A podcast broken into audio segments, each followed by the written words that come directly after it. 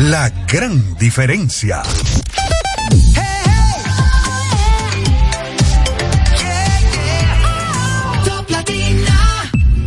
Desde ahora en Top Latina, las noticias, análisis, entrevistas, en un diálogo ameno y jovial, en No se diga más.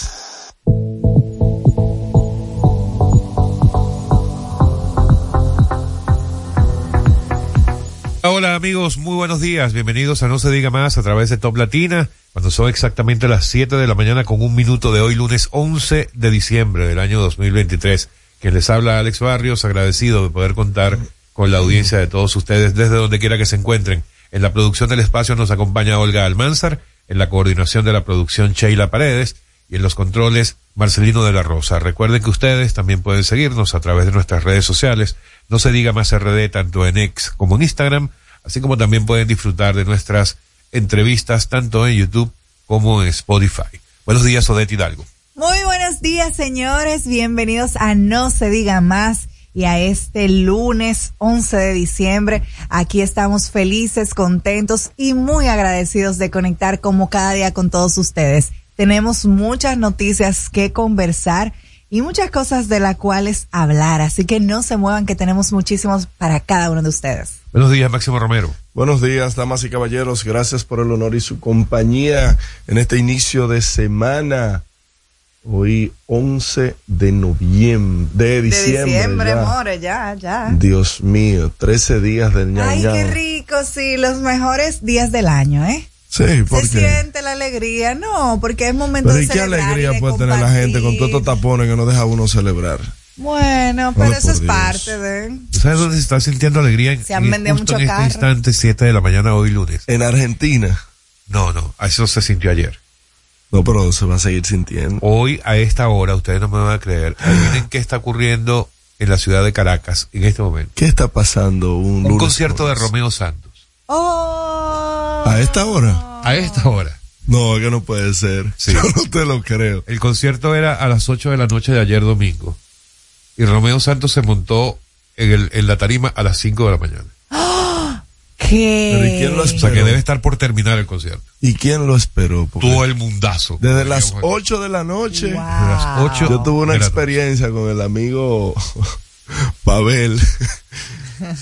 Porque tú sabes que siempre suelen hacer, suelen hacer eso. Generalmente te pautan para las 8 de la noche y el Y concierto a te comienza a 10, 11 de la noche. Salvo Pero- que sea en el Teatro Nacional. Pero el que tiene oficio y el que tiene vida después del concierto, yo en ese momento estaba Twitter en su buena.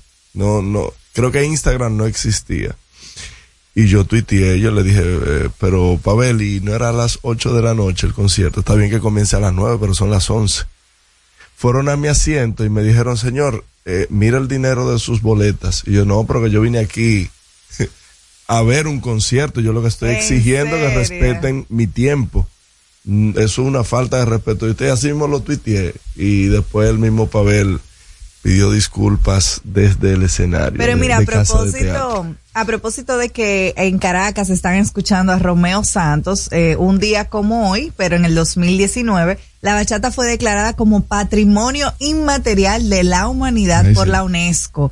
Es una fecha importantísima y también hay que recordar que en el 2021, República Dominicana, como debe ser, rompió el récord Guinness, el, el de los pocos Guinness no que el tenemos sancocho. Ese sí se pudo en cumplir. del baile de bachata más grande del mundo. Así que hay que reconocer un año ya de que sí, hace ya casi dos, casi dos años, dos años de eso. Hay que reconocer que la bachata es una, un género musical muy importante para el país y, de, y también eh, es importante destacar lo importante que se ha vuelto para el mundo.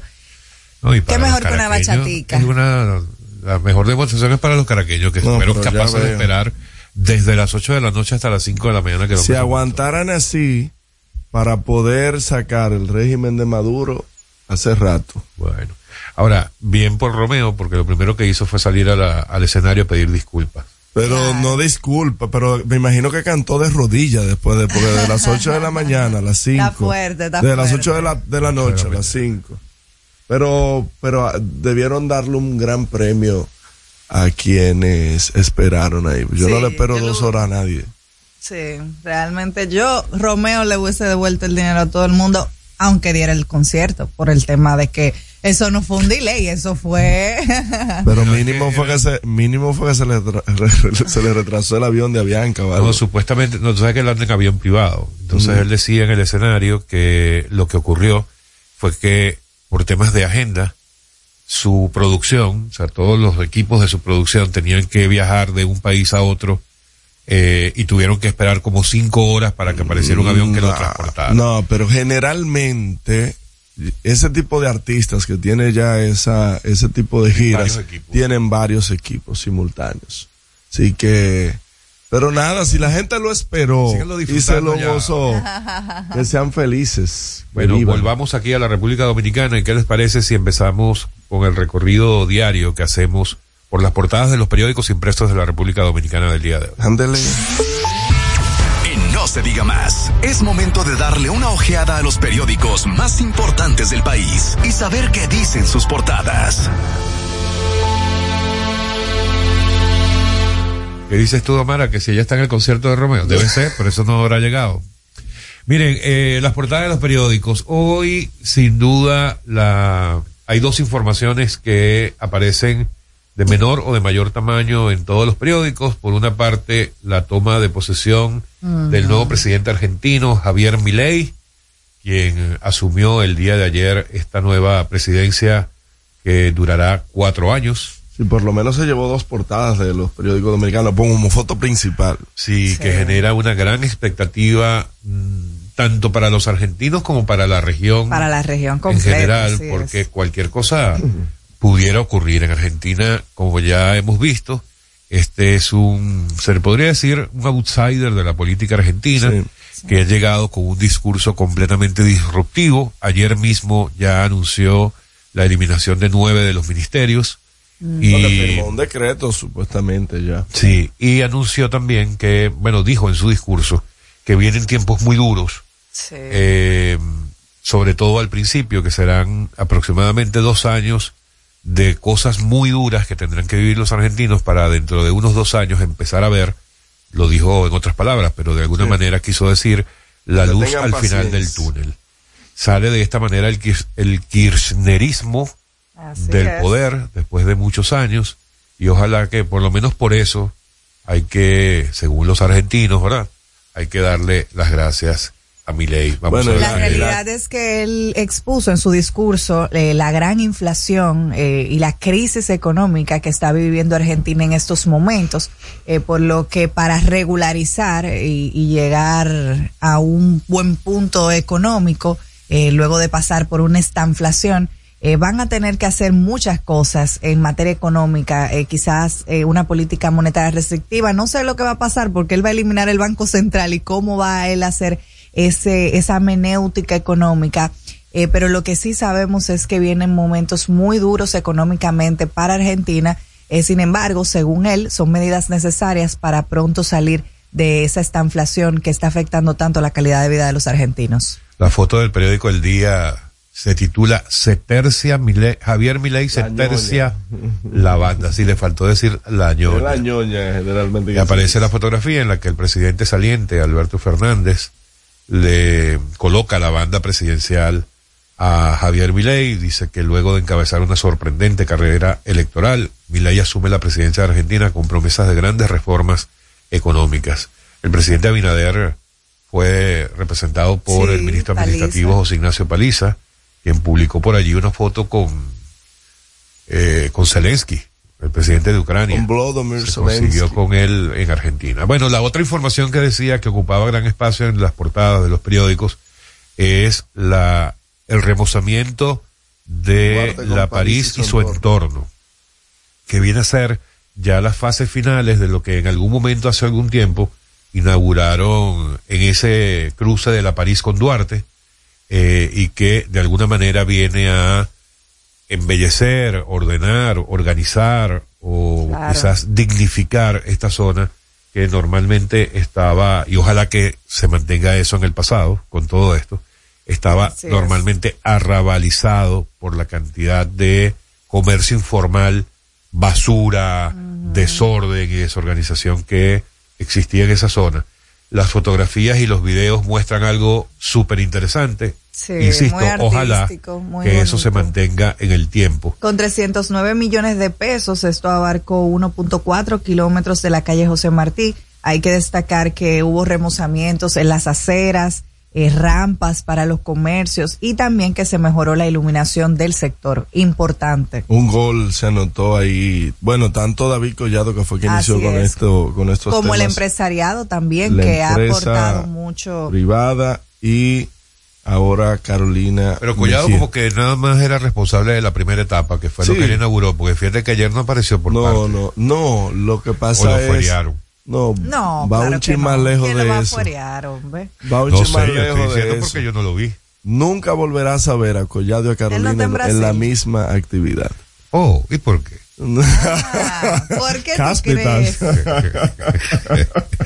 bueno, en otras informaciones, el periódico El Nuevo Diario muestra eh, la, la entrevista principal del día, o seguramente de la semana.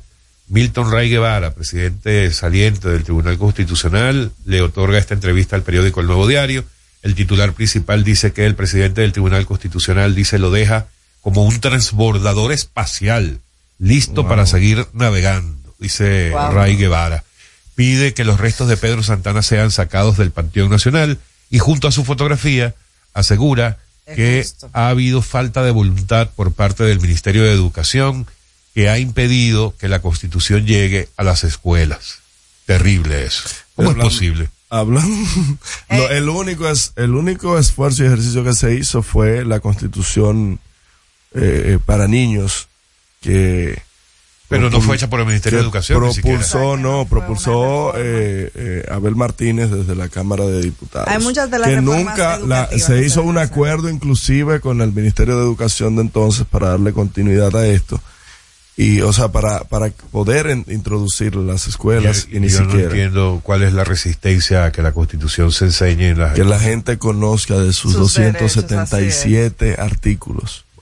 Miren, eh, no quiero que nos vayamos del Diario Libre sin tocar eh, un titular que fue el titular principal de este medio, que dice matriz eléctrica sin carbón dejaría unos 2.700 millones de dólares en la República Dominicana. A propósito de que esta semana concluye la COP28, que es eh, la actividad que hace la ONU con la mayoría de los países que son parte de la ONU para hablar del tema de medio ambiente. Es la cumbre más importante de medio ambiente de cada año. Pudimos ver ahí en redes eh, las declaraciones que dio la viceministra Milagros de Camps eh, acerca de, de esto. Y el BID dice que para el 2050 traería muchos beneficios económicos para el, el país eh, y que descarbonizar sería rentable para el futuro. Existe también un estudio que alerta de incertidumbres y complejidades de este proceso, eh, pero que es algo que la República Dominicana está llevando a cabo eh, poco a poco el tema de la energía renovable y que todo el mundo eh, debe apoyarlo y debemos estar eh, impulsando, seguir impulsando la generación de energía renovable en el país, porque mientras tanto la energía sigue siendo, sigue siendo la, la responsable del déficit fiscal del país y lo que nos mantiene en pobreza. O sea que hablar de electricidad, hablar de energías renovables, es hablar del futuro y del progreso de la República Dominicana.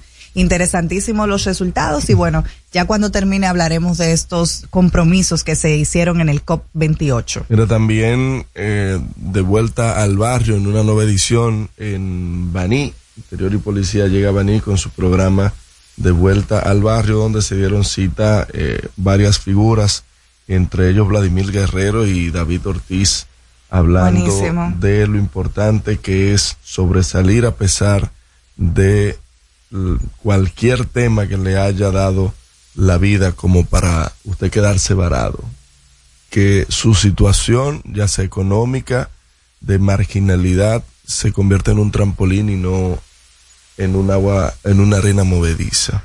Muy loable el, el aporte que están dando estos peloteros de grandes ligas a este Sí. programa de vuelta al barrio, porque se la- permanentemente han estado acompañando al ministro Chubásquez a todas estas barriadas. Es voluntario esto, ¿no? Es voluntario y les dan charlas a los niños, a los jóvenes, eh, basados en su propia experiencia, sus experiencias personales, bueno. explicándole la manera en que ellos lo lograron y que definitivamente es posible, eh, a pesar de la vulnerabilidad en la que puedan vivir eh, los niños, tener un desarrollo eh, que los lleve a posiciones tan importantes como las que ellos eh, ocupan hoy día, ¿no? Y Así ocuparon es. en su momento en el deporte. Importante reconocer esa labor porque no hay hay pocas personas que influencian tanto a los niños en los barrios como un pelotero. Exactamente. Deberían incluir también a los dembowceros y reggaetoneros. No, Sí. ahí se... No creo, ¿no? Ahí afortunadamente ¿Por hasta ahora no? se ha limitado a puros deportistas. He visto a las reinas del Caribe, he visto a, bueno, Sí, por supuesto, sí. los peloteros de distintas eh, épocas, los... Sí, pero tú los- ahí a David Ortiz y tú sabes que. David Ortiz se ha visto mezclado también en situaciones no tan exactas. ¿eh? Está bien, pero, O sea que- pero tiene una, una trayectoria que- profesional que lo, que le antecede. O sea, eh, él es, mm, él es Yo no vería mal, yo no vería que mal. que se, Eh, que se incorporen eh, urbanos a esto, Pero porque hay es muchos los- urbanos que han tenido una carrera limpia Es que y que no son la- una es gran que- inspiración. Es que si no la tienen limpia, si no la tienen limpia, el Estado pudiera trabajar en ellos para que eh, a través de sus vidas ellos puedan Totalmente. impactar. Yo he dicho No que el programa, mire, el hermano. Roche RD, Mozart y cualquiera de esos bacanos tienen más influencias en los jóvenes que el Estado completo con todas las instituciones y con todo el presupuesto. Claro que sí. No, y te voy a decir una cosa. Aquí algo que mucha gente eh, calificó como loco. Una, unas declaraciones que dio el señor Lisandro Macarrulla diciendo cómo, cómo también personas de la 42, eh, como, como es el que canta eh, Piropopi Piripiropi. Oh, piri, piro, piro. Eh, Cristian Dior. Cristian Dior. Cristian no. eh, eh, Ángel Dior. Ángel Ángel, Dior. Dior. Eh, como Ángel Dior tiene una gran total. influencia. Y la realidad es que es la cara que presentamos en el extranjero. Y él decía exactamente lo mismo. Si hay un Estado que interviene. Bueno, y él que dijo, él es Duarte, yo a soy- mejorar. Ay, sí, eso fue Ángel Dior. Pero eh, ese es el punto, que si se le ayuda, se le orienta a esas personas, porque son Claro. jóvenes que vienen con muy poca educación, que, que no tuvieron oportunidades eh, Señores, no seamos ingenuos. para desarrollarse No y que si lo intervenimos podemos mejorar No, la cara de a la República intervenir, que vas a Dominicana. intervenir. Ejemplo, te cito un no ejemplo sean de anoche o sea, yo no te voy a, yo no les voy a discutir que esa gente pueda tener 10 veces más influencia de lo que pueda tener un pelotero de los que estamos mencionando. Pero el tema no es simplemente que tenga influencia, el tema es lo que comunique. Y ninguno de esos señores, aunque tengan una vida limpia, que no puedo ni decir que, que algunos de ellos no la tengan, aunque tengan una vida sin ningún lunar, sin ninguna cosa negativa, ese, ese mundo lo que vende es una cosa completamente distinta. Pero, ese es el punto, pero que si el es Estado digo, interviene ¿quién la para cambiar las letras, para mejorar eso, porque es que ellos dicen de ¿Y sus vivencias, de lo que que es lo tienen que para vende? dar. Lo que dicen las letras. No necesariamente. No es el ritmo. No, Ya. olvídate necesariamente. que es voy a ritmo. decir pues una ya, cosa, pues, Moza La Para apaguen pegó la vela y aquí muchísimas canciones eh, que son totalmente limpias. Eso es lograble. Lo que pasa es que obviamente eh, cuando se habla de rentabilidad, esos artistas saben que lo que se vende, lo que está pasando, eso es verdad. Pero si hay un va, impulso del Estado, Manzar en, los- hay en las muchas efemérides de hoy, los días, no dice que hoy es el Día Nacional de la Ingenuidad. Porque pareciera que ustedes lo están celebrando hoy. Ahora. Amigos, estamos en No se diga más. Al regreso, más información en No se diga más. Top Latina. Dale un toque dulce a tus mañanas con las nuevas French Toast Sticks de Wendy's. Mmm, deliciosas tostadas francesas cortadas a mano, crujientes por fuera y suaves por dentro, servidas con rico sirop. Pruébalas, el desayuno perfecto para tener un buen día. Solo en Wendy's. Cuando nos cuidamos unos a otros, hay comunidad. Donde hay comunidad, hay más oportunidades. Donde hay más oportunidades, se vive mejor. Por eso en Grupo Punta Cana trabajamos diariamente de la mano con nuestra comunidad, con proyectos que garantizan el acceso a salud y educación, promoviendo la cultura y el respeto por el medio ambiente, porque el verdadero desarrollo solo es posible cuando es para todos. Grupo Punta Cana con la comunidad. Descubre más en www.grupopuntacana.com.do. La Navidad es rica, más de una noche buena se celebra en mi tierra. La Navidad de adentro, la que viene del alma, solo se ve en Quisqueya. Presente todo el tiempo, presente en cada de los dominicanos. La Navidad que empieza un primero de enero, solo se da en mi tierra. La Navidad que es rica, la que viene del alma, se celebra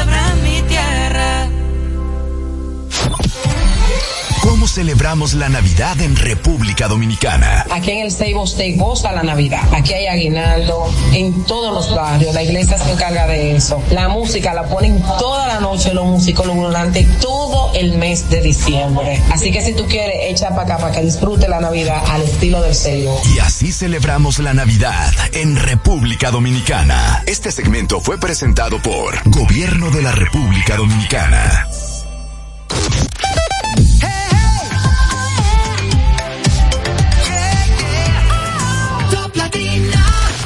Síguenos en las redes sociales, arroba no se diga más radio. Seguimos conectados con ustedes en No se diga más por Top Latina. Amigos de vuelta, en no se diga más a través de Top Latina. Mira, el Intran dice que limitará el tránsito urbano de vehículos pesados. Y me parece muy bien y muy loable y de hecho es algo que no solamente el Intran debería estar vinculado, sino las alcaldías del Gran Santo Domingo por lo siguiente. En el 2017 se aprobó una ordenanza en el Consejo de Regidores del Distrito Nacional, que es la ordenanza 2-2017, que prohíbe, que prohíbe el tránsito de vehículos pesados por la ciudad, los camiones, las patanas, los tanqueros.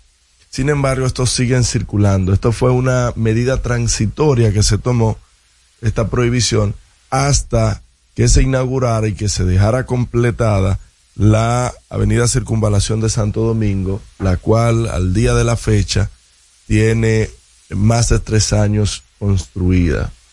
Sin embargo, nunca se dio seguimiento a esto. Hugo Veras, el, director del Intran en licencia, hizo un piloto de unas eh, dos semanas para ver y validar la eh, cómo podía funcionar este tema. Funcionó muy bien, se dieron laudos a la medida, todo el mundo estaba contento, el malecón se veía sin patanas, las principales vías también. Sin embargo, luego de esa medida, luego de ese piloto, a pesar de los buenos frutos que dio, no se hizo absolutamente nada. Y yo ponía el ejemplo días atrás de que eh, puse en paralelo el accidente que pasó en Jaina, donde dejó unos eh, 14 muertos y al menos 15 personas heridas que todavía están en proceso de recuperación, con uno que pasó al día siguiente entre una patana de la cervecería y una patana de CCN en la avenida Luperón. La diferencia fue que la de la avenida Luperón no tuvo muertes, sino solamente pérdidas materiales. Y otra diferencia es que el de la patana de Jaina ocurrió cerca de las nueve, ocho de la mañana, donde las personas se disponían a trasladarse a sus trabajos. El de la Luperón, que no tuvo muertes, ocurrió a las cinco cuarenta de la mañana. ¿Cuál es la diferencia? Bueno, en una hubo saldo de muertes, como ya dije, en el otro solamente pérdidas humanas. Material. Hay que darle continuidad a la resolución 2-2017. Parte del gran problema uno del tránsito es la circulación de estos vehículos pesados a deshoras. Deben establecerse horarios en los cuales estos vehículos pesados puedan entrar a la ciudad. Y los que no tengan que entrar a la ciudad para, para abastecer los comercios, los almacenes que están en la ciudad, entonces que utilicen su circunvalación, que para eso fue que se les hizo, entre otras cosas. Pero no podemos seguir permitiendo que vidas eh, como las 14 que murieron y fallecieron y que nos dejaron en esta tierra sigan pasando, porque mañana puede ser uno de nosotros.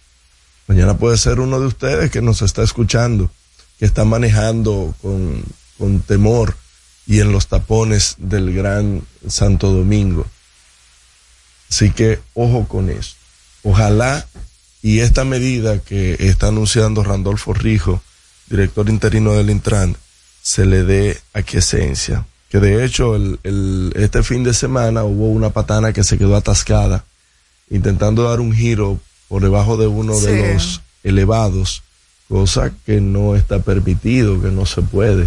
Sí, la verdad Pero es que aquí aquí el cumplimiento, se manejan el como cumplimiento de las normas. Y es importantísimo que tú destaques sobre todo los vehículos pesados, que son los mayores responsables eh, de los accidentes, entaponamientos y por consecuencia, por ser vehículos pesados, son los que deben tener eh, mayor fiscalización de las autoridades. Hay que destacar eh, que... Pero yo voy con las facilidades porque en el mismo piloto que se hizo, se les dejaba sin pago en ese momento o una tarifa eh, eh, para ello ajustada del pago del peaje.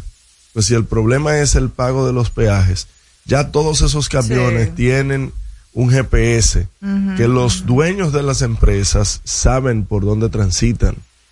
O sea que si hay algún chofer que quiere pasarse de vivo y burlar el recorrido para ahorrarse el dinero del peaje, entonces saben lo que tienen que hacer las empresas con eso. Hay un comunicador, un tuitero, yo no recuerdo ahora mismo quién es, pero es alguien relevante, sobre todo en Twitter, que suele hacer comentarios que siempre inician con, en una dictadura mía yo haría tal cosa, en una dictadura, no sé si es Federico Jovine, Ajá, ajá. eh, voy a copiarme ese recurso. En una, en una dictadura mía, yo metería presos a todos los conductores de patana, a todos los conductores de transporte público y a todos los motoristas durante una semana.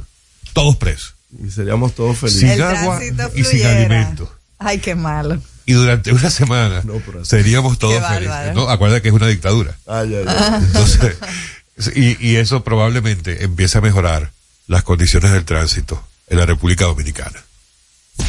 Usted escucha No se diga más en Top Latina.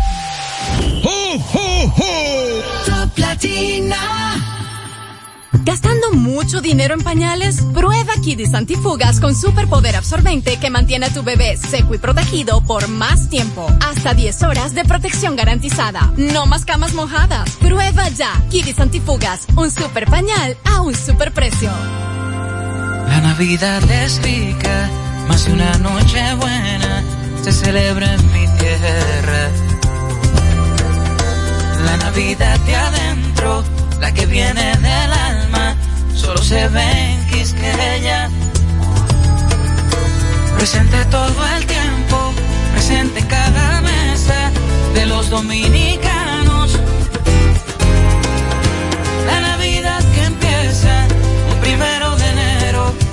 Solo se da en mi tierra.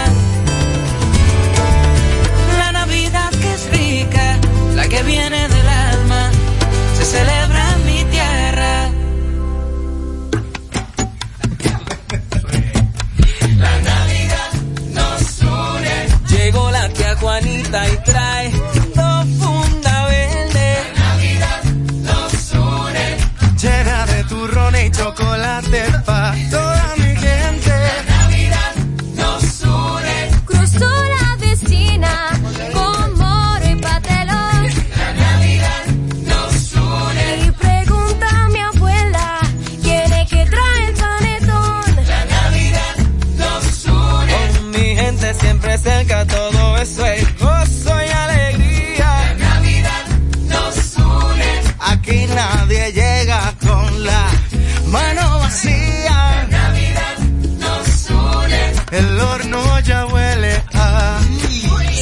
La Navidad nos une. También mi primo trajo jamoncito glaseado. La Navidad nos une. Así son las Navidades, sabores que no olvidamos. La Navidad nos une. Y por el Nacional tú sabes que siempre pasamos. La Navidad nos une. La Navidad nos une. Supermercados Nacional la gran diferencia.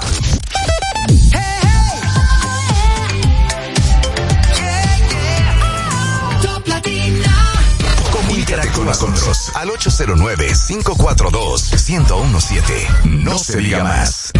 Comunícate con nosotros al 809-542-1017. No se diga más.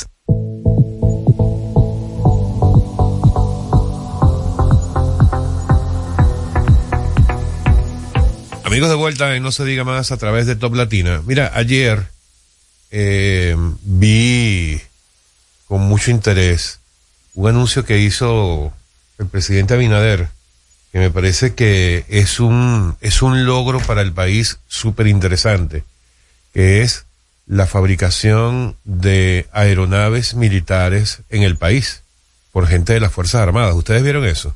Sí. Me pareció súper interesante porque... 329 mil dólares cada uno. 329 mil dólares cada, cada avión, que, bueno, Está buena, suena gente, mucho, pero una aeronave, eh, sobre todo para usarla desde el punto de vista militar, eh, los costos normalmente suelen ser muy, muy altos. Era para lo- proteger la frontera, ¿no? Correcto. Y el Acaban- anuncio sale el acaban mismo de hacer dos. Acaban de hacer dos, o sea, las dos primeras unidades, pero el plan es hacer más. Eh, ya lo tenemos. Eh, y me parece muy interesante y digno de reconocimiento para las personas, los militares que estuvieron involucrados en esto, porque eso yo asumo que no es nada sencillo, no es como, no es como hacer un carrito de, de supermercado, ¿no? Eh, probablemente más adelante mm, podamos conseguir mayores detalles sobre esto, pero por lo pronto vamos hablar de los deportes, que ya tenemos a Robert Mateo a través de la línea telefónica. Robert, buenos días. Robert.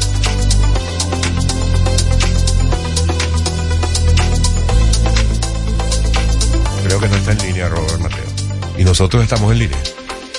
Nosotros sí, siempre sí. en línea. Te decía que me, me pareció muy interesante el anuncio. Sin embargo, en el mismo momento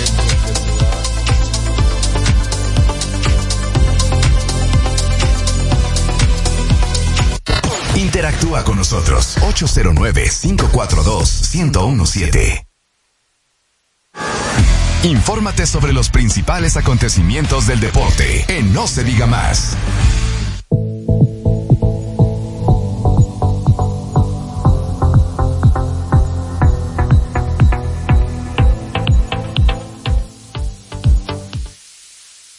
Buenos días, Robert. No, parece que no. Parece que hay problemas con la línea telefónica.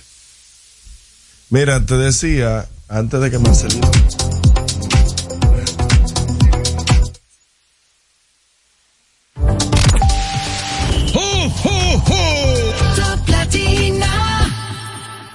Tienda es sinónimo de Joarla. Proyecto es sinónimo de Guara. Negocio es sinónimo de Claudia. Comercio es sinónimo de Rosa. Mercado es sinónimo de Katy. Emprende se escribe con tu nombre. Mujer que crea su futuro. Descubre un espacio lleno de beneficios para acompañarte desde la idea inicial hasta la apertura y desarrollo de tu negocio a través de capacitaciones y mentorías. Tú también puedes ser parte de Emprende Mujer. Popular. A tu lado siempre. Tenemos una tierra buena, fértil, con frutos que hacen que un país pequeño se vea gigante. Esa tierra la trabajamos, porque como país tenemos una meta, producir orgullo. No hay país pequeño si sus frutos lo hacen grande. Ferquido, crece lo mejor de aquí. Patrocinador oficial de Creso, creando sueños olímpicos. Toque dulce a tus mañanas con las nuevas French Toast Sticks de Wendy's. Deliciosas tostadas francesas cortadas a mano, crujientes por fuera y suaves por dentro, servidas con rico sirop. Disponibles de lunes a viernes de 7 a 10.30 y sábados y domingos de 7 a 11 de la mañana. Pruébalas ya, el desayuno perfecto para tener un buen día. Solo en Wendy's.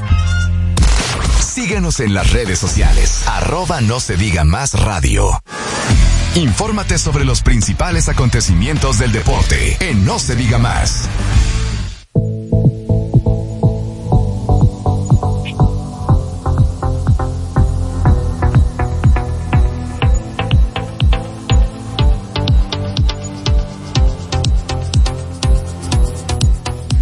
Amigos de vuelta en No se diga más a través de Top Latina, disculpen los inconvenientes técnicos que teníamos, pero creo que ya tenemos al aire a Robert Mateo con los deportes. Robert, ¿nos escuchas? Buenos días, señores. ¿Qué tal? Ahora sí. Ahora Adelante, ahí tienes tus 23 minutos para tu gloria.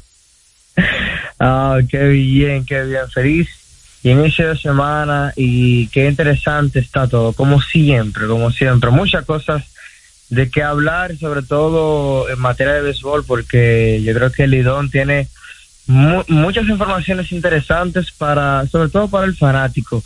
Iniciando con los partidos de ayer, un, un juego bien cerrado entre Tigres y Águilas, donde las Águilas en Santiago se llevaron el, encuentro 3 por 2 un juego que fue un juego de picheo básicamente. a pesar de que se conectaron 22 imparables, solo se anotaron esas tres carreras.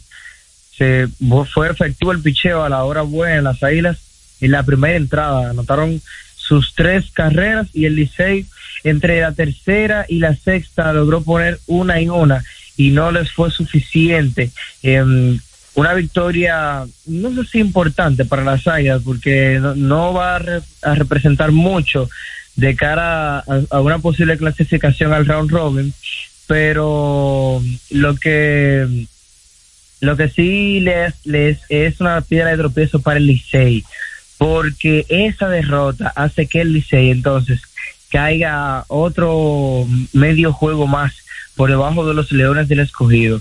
Y eso, estos rivales se enfrentan mañana otra vez, Águilas y Tigres, aquí en la capital, y va a ser otro encuentro importante porque puede definir eh, varios puntos de, cómo van a pasar los equipos, porque yo creo que hasta ahora, con el standing que tiene Lidón, y ya varios equipos que están en los 40 partidos disputados, yo no veo que los toros y las águilas puedan encontrar una plaza para la siguiente ronda. Es muy complicado.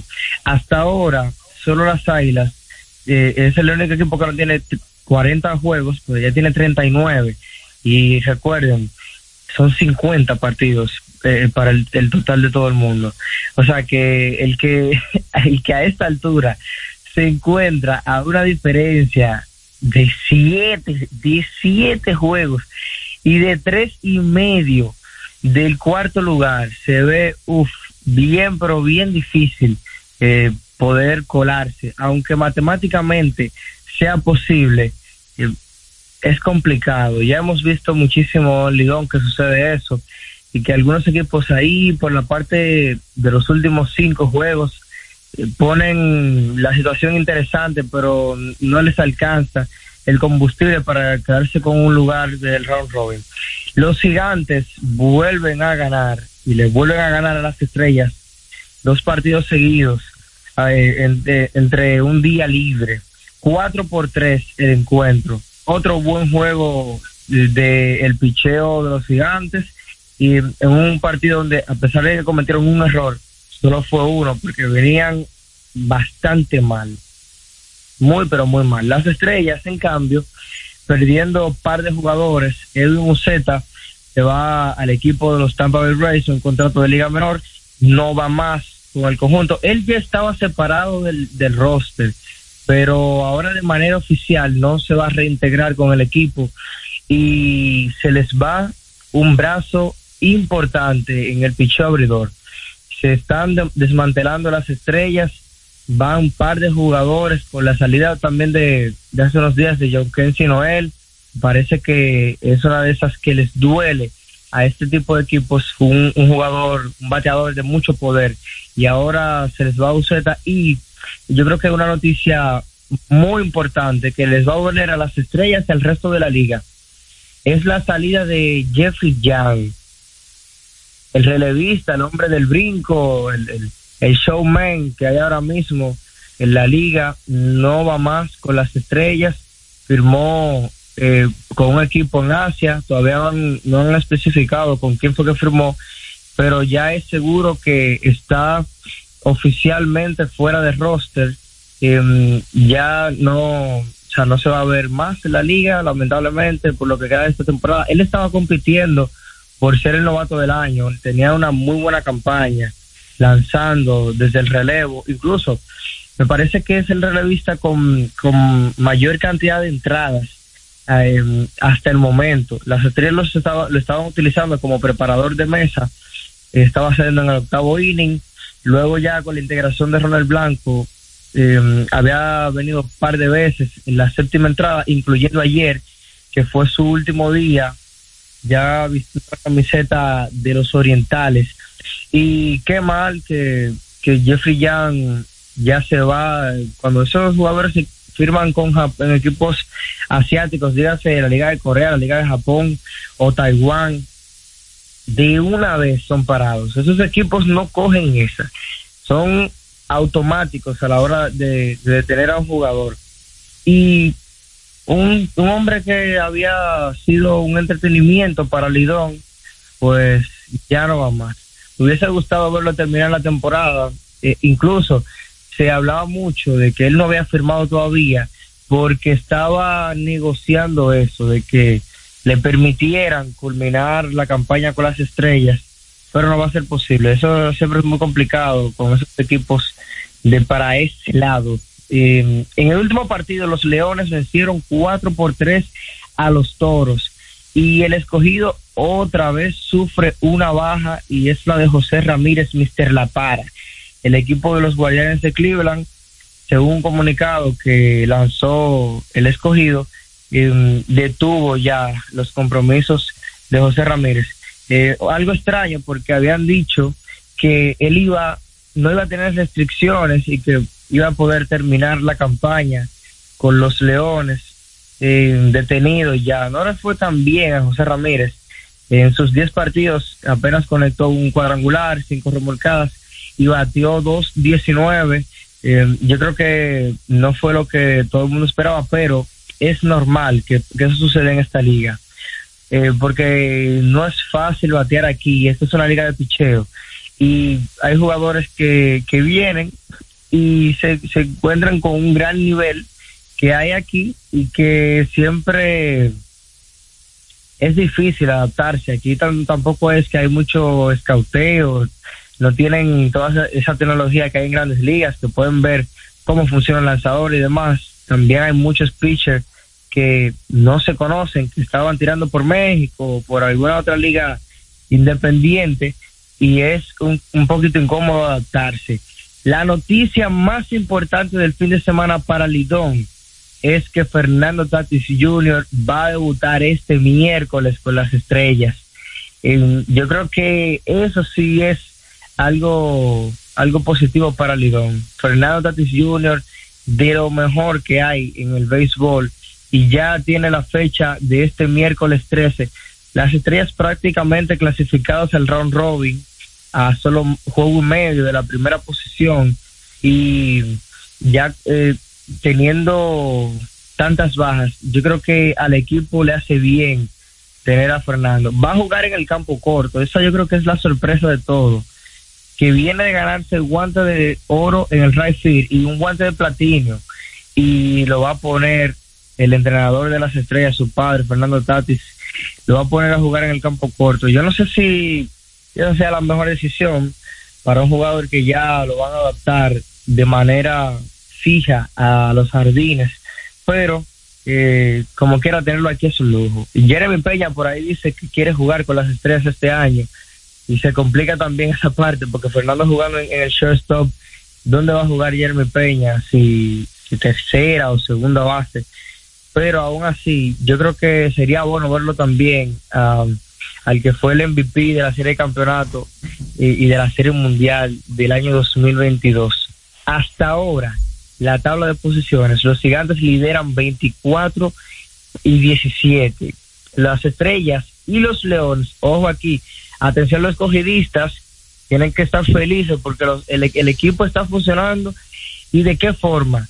Estrellas y leones igualados 22 y 18 en la segunda posición. Los Leones tienen otra racha positiva de victorias en esta con tres. Tenían cuatro, perdieron del Licey y ahora han ganado tres nuevamente. Los Tigres, en cambio, tienen tres derrotas de manera consecutiva. 20 y 20 su récord en la cuarta posición, a tres y medio del primer lugar y a dos del segundo y el tercero.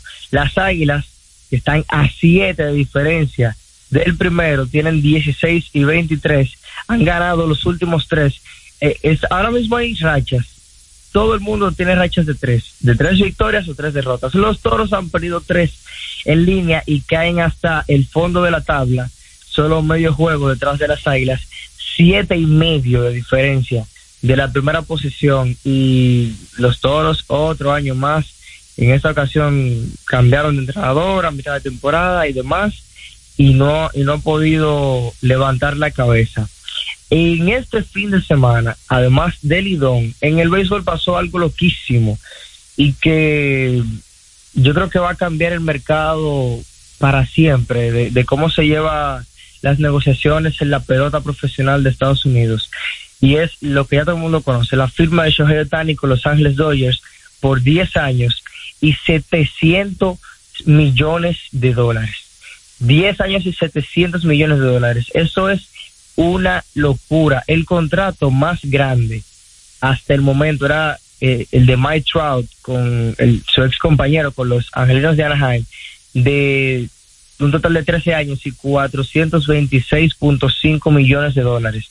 Y Otani firmó por 710 temporadas, algo jamás antes visto en la historia del deporte mundial. Ni siquiera en el fútbol se había firmado semejante contrato. En Estados Unidos, el más grande lo tenía Patrick Mahomes, que era un contrato de 503 millones por 10 años, pero solamente 478 millones garantizados. Para Otani, y todo este dinero está asegurado. Y los Dodgers eh, tuvieron la, entre la negociación acordar un pago diferido. Eso significa que Otani en sus primeras tres, cuatro temporadas no va a cobrar lo que todo el mundo piensa que son 70 millones por cada temporada, sino que va a, va a ir ascendiendo la cifra que va ganando y me parece que incluso en los finales del contrato puede llegar a ganar casi 100 millones en una temporada. Eso es una locura lo que ha hecho Tani. Les digo que esto va a cambiar el rumbo de las negociaciones y que condiciona muchísimo lo que va a suceder de ahora en adelante, porque las estrellas van a empezar a pedir mayor cantidad de dinero por menos cantidad de años. Por ejemplo, el, contrato de Fernando Tatis Jr., que es de 340 por 14 temporadas, ahora ese contrato fácilmente lo van a poner por ocho campañas y cuidado si por siete temporadas. Entonces, eh, lo que hace este contrato de Otani es que se infla el mercado, jugadores que tengan un valor de 200 millones van a quedar 300 y eso va a incidir de manera directa en el contrato que vaya a firmar Juan Soto. Yo creo que es, es el claro ganador ahora mismo de las superestrellas que quedan sin contrato, em, sin contrato a largo plazo. Juan Soto es la, la principal. Es agente libre ahora final de la campaña 2024, en el, o sea, en el invierno del 2024, es agente libre Soto y jugando con los Yankees, si él tiene una buena temporada, fácilmente, señores, Juan Soto se puede colar en los 500 millones de dólares. Para mí, Soto no vale 500 millones de dólares. No creo que él tenga esa, esa incidencia en un equipo de, de gastar tanto, ni siquiera en la parte comercial. Eh, tampoco veo que Soto sea ese tipo de jugador que valga eh, ni siquiera 480 millones de dólares. Pero con esta firma de Otani no me va a sorprender que algún equipo, incluyendo los mismos Yankees, puedan abrir la cartera y le den eh, esa cifra tan alocada. Ningún jugador, hasta Shohei, había firmado por 500 y yo creo que ya el año que viene vamos a ver esa primera, esa primera firma. Ya yo creo que es algo seguro. Soto tiene una temporada eh, buena y se va, se va a llevar más de 500 millones de dólares. En la NBA, el sábado los Lakers vencieron a Indiana en un partidazo 123 por 109, donde se llevaron de manera oficial la el primer campeonato del, del torneo in season, que es el torneo de la liga, que está dentro de la temporada regular, no vale para la temporada regular ni para los playoffs. Es un torneo incentivando más los equipos que se motiven más para hacer menos aburrida una temporada regular tan larga de, 82 juegos que tiene la, NBA y que me parece que este año fue un éxito. Esta primera edición fue un éxito. Lo único que no me gusta de eso es los colores tan raros que tiene, que tiene la cancha, pero los Lakers yo creo que les hace bien esta victoria. El equipo toma mucha confianza ya han llegado varios lesionados, Hachimura estuvo disponible, Gerald Vanderbilt también y Anthony Davis tuvo el mejor juego de la campaña con su, de, de, su temporada, con 41 puntos, 20 rebotes, 5 asistencias y puso 4 bloqueos. LeBron James fue el MVP del torneo, promediando casi 29 puntos. Señores, LeBron va a cumplir 39 años y sigue siendo el jugador más impactante en toda la liga. Austin Reeves, eh, teniendo partidos cada vez, eh, va carburando, 28 puntos en esta ocasión. Y los Lakers son el primer equipo que se lleva este In-Season Tournament, que yo entiendo que con lo visto ahora en su primera edición va a regresar para la temporada que viene. Eh, Adam Silver es el comisionado de la es un genio y cada vez hace eh, toma decisiones más acertadas de cómo manejar el rumbo de la liga. Los Lakers hasta ahora tienen un récord positivo de 14 y 9 en la quinta posición del oeste. Minnesota sigue siendo la sorpresa de esta temporada, 17 y 4. Oklahoma con el mismo récord, pero ya sabíamos, bueno, Oklahoma está a tres partidos, 14 y 7, pero sabíamos que ya era un equipo muy, pero muy completo. Lo que sí nos sorprende es la inconsistencia que están teniendo los Nuggets, a Nikola Jokic no le ha ido nada bien en los últimos tres partidos. Incluso ha estado por debajo de, del, del 40% en disparos de campo. Y Jokic, que se, había, se ha caracterizado por la efectividad, pero era de esperarse. Ya dos temporadas siendo el MVP de manera consecutiva y el año pasado estando ahí cerquita de ganarse el premio era de esperarse que, el rendimiento bajara porque estaba haciendo una locura. El equipo que sí tiene que preocuparse son los Phoenix Suns, que mm, han estado muy intermitentes, aunque recibe la noticia hace solo horas de que Bradley Bill puede debutar, puede regresar mañana a la alineación. Él ha estado con problemas de espalda, solo ha podido jugar un encuentro y ha sido una contratación que les ha salido muy pero muy cara a los Suns. No ha podido jugar y ha estado ocupando ese espacio en el tope salarial y sobre todo en el roster. Además de el baloncesto de NBA, y ya para finalizar, ayer en el fútbol español se estuvo jugando y el Girona, señores, ojo con el Girona porque va en serio. Goleó el Barcelona 4 por 2 en casa y siguen las cuestionantes para Xavi eh, una derrota muy dolorosa allá en, el Estadio Olímpico de Luis Campanes y que, óyeme, cuatro por dos y el Barça cae hasta el cuarto puesto de la liga. El Girona se Francia en la primera posición y con la victoria del Atlético de Madrid, que estaba ahí cerquita del Barcelona, ahora sube al tercer puesto y, y tiene incluso un juego menos, a pesar de que el Barça viene de ganar el Atlético de Madrid qué dolorosa derrota. Está ahí a nada de perderse un lugar de Champions para el año dos, para la 2024-2025. Robert. A pesar de que la liga todavía es bastante joven. Vamos a dejar algo para mañana porque vas a terminar contándonos en qué va a gastar Otani los 500, los 800 millones. Tú sabes que eso puede suceder. Señores, muchísimas gracias, muchísimas gracias. Gracias, Robert, como siempre. Robert Mateo en los deportes, en No se diga más.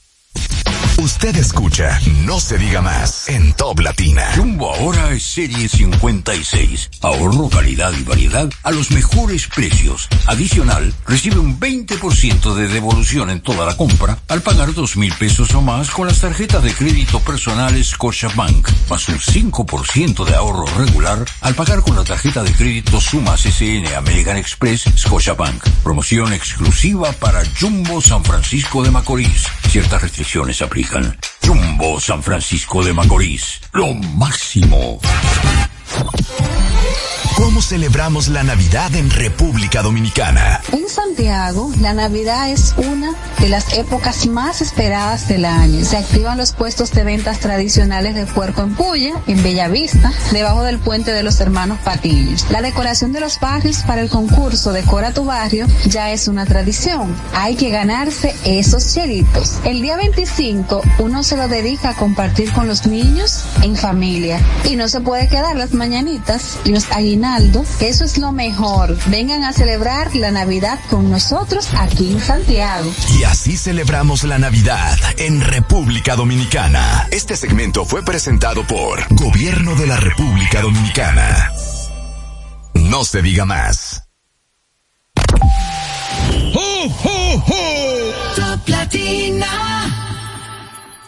Cuando nos cuidamos unos a otros, hay comunidad.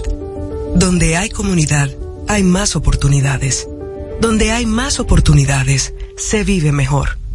Por eso en Grupo Punta Cana trabajamos diariamente de la mano con nuestra comunidad, con proyectos que garantizan el acceso a salud y educación, promoviendo la cultura y el respeto por el medio ambiente, porque el verdadero desarrollo solo es posible cuando es para todos. Grupo Punta Cana con la comunidad. Descubre más en www.grupopuntacana.com.do. Jumbo ahora es serie 56. Ahorro, calidad y variedad a los mejores precios. Adicional, recibe un 20% de devolución en toda la compra al pagar dos mil pesos o más con las tarjetas de crédito personales Scotiabank, más un 5% de ahorro regular al pagar con la tarjeta de crédito Sumas SN American Express Scotiabank. Promoción exclusiva para Jumbo San Francisco de Macorís. Ciertas restricciones aplican. Jumbo San Francisco de Macorís. Lo máximo. Aprendo en el colegio. Me llena de energía. Me brinda vitaminas. Para ganar el juego. Creciendo sano y fuerte. Todos tomamos Fortimal Kids. Un brazo de poder en cada cucharada. Fortalece el sistema inmune de tus hijos con Fortimal Kids. Fuente de omega, vitaminas A, D y extracto de malta. Con rico sabor a naranja. Un producto de laboratorios Dr. Collado.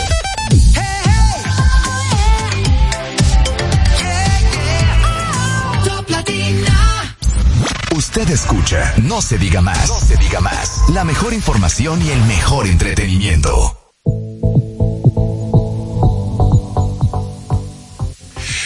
Amigos de vuelta, en No se diga más a través de Top Latina, vamos a dar inicio a la segunda hora del programa del día de hoy, lunes 11 de diciembre, cuando son exactamente las 8 de la mañana. Recuerden que pueden seguirnos a través de nuestras redes sociales, No se diga más RD, tanto en X como en Instagram, así como también pueden disfrutar de nuestras entrevistas tanto en YouTube como en Spotify. Y ahora mismo, si prefieren hacerlo en seguir en video, también pueden hacerlo a través del canal de YouTube de Top Latina. Para ello vamos a darle la bienvenida a nuestras entrevistadas de hoy. Tres doctoras. Doctoras, las doctoras Mm. Carmen Caraballo y Santa Cabrera. Sin estetoscopio. Son, es- oye, pero no interrumpa. ¿vale? Pero, dale, la- esto no es dinámico. déjame hacer la invitación, la, la- la presentación formal. Disculpen a Máximo, él es así. Pero bueno, eh, fíjense, nosotros, eh, voy a contextualizar la conversación. La semana pasada, eh, como suele ocurrir cada vez que se dan a conocer los resultados de esta prueba internacional, la prueba PISA, eh, se genera todo un, un boom alrededor del anuncio en la República Dominicana, porque lamentablemente los resultados que suelen darse eh, tienen un matiz mayoritariamente negativo. Eh, y empiezan las discusiones, ¿no? Eh, que, que vamos muy mal, que la educación no sirve en República Dominicana. Pero entonces uno empieza, sobre todo este año, uno empieza a ver opiniones de gente que conoce del sector, que empieza a decir, bueno, no estamos, no estamos como deberíamos estar, pero vamos avanzando, vamos mejorando. Pero cuando uno ve los números, uno que no sabe de esto, uno dice, pero ¿cómo vamos a decir que estamos mejorando? Si mira, estamos en el penúltimo eh, eh, posición de la lista. Entonces, ¿quién mejor eh, para, para ayudarnos a entender todo esto y saber cuál es el verdadero alcance de los resultados de la, de la prueba PISA, qué es lo que se mide, qué, quiénes participan y cómo se hacen, que nuestras dos invitadas del día de hoy. Voy a, voy a hacer la presentación individualmente. La primera es la doctora Carmen Caraballo. Ella es directora ejecutiva del IDICE, cosa que yo no sé si Máximo u Odette conocían. Yo no conocía hasta que nos dijeron que ustedes venían hoy. El IDICE es el Instituto Dominicano de Evaluación e Investigación de la Calidad Educativa, que fue creado el 12 de agosto de 2021. Yo no sabía que esto existía y les pedimos excusas porque ninguno de los tres sabía. Es reciente, reciente. Del 2008. Sí, pero, pero en 2008. Ah, 2008, pues no es tan reciente. Ah, no, la designación de la directora es del 2021. Y también está con nosotros la doctora Santa Cabrera. La doctora Santa Cabrera es, por su parte, encargada del Departamento de Evaluación, Estudios Nacionales e Internacionales del Ministerio de Educación. Entonces, bueno, servida la mesa, bienvenidas, muy buenos días y gracias por atender a nuestra invitación. Bueno, pues muchísimas gracias. Eh, para nosotros es un honor, un placer estar aquí. Realmente es importante, eh, primero porque, como usted dice, no conocía el IDEICE y una de las, de las preocupaciones nuestras ha sido precisamente eh, dar a conocer, difundir el quehacer del IDEICE porque es una labor muy importante que hacemos en pro de la calidad de la educación, levantando datos para que a partir de esos datos se puedan tomar decisiones. Así que, y cuando guste puede pasar por allá y le, y le mostramos más eh, sobre nuestro quehacer. Bueno, con relación a la a los resultados de la prueba, eh, yo luego voy a dejar que Santa explique porque Santa es la representante de la prueba PISA eh, desde el instituto donde se administra y se aplica la prueba y ella tiene eh, toda una cantera de información sobre todo lo que implica,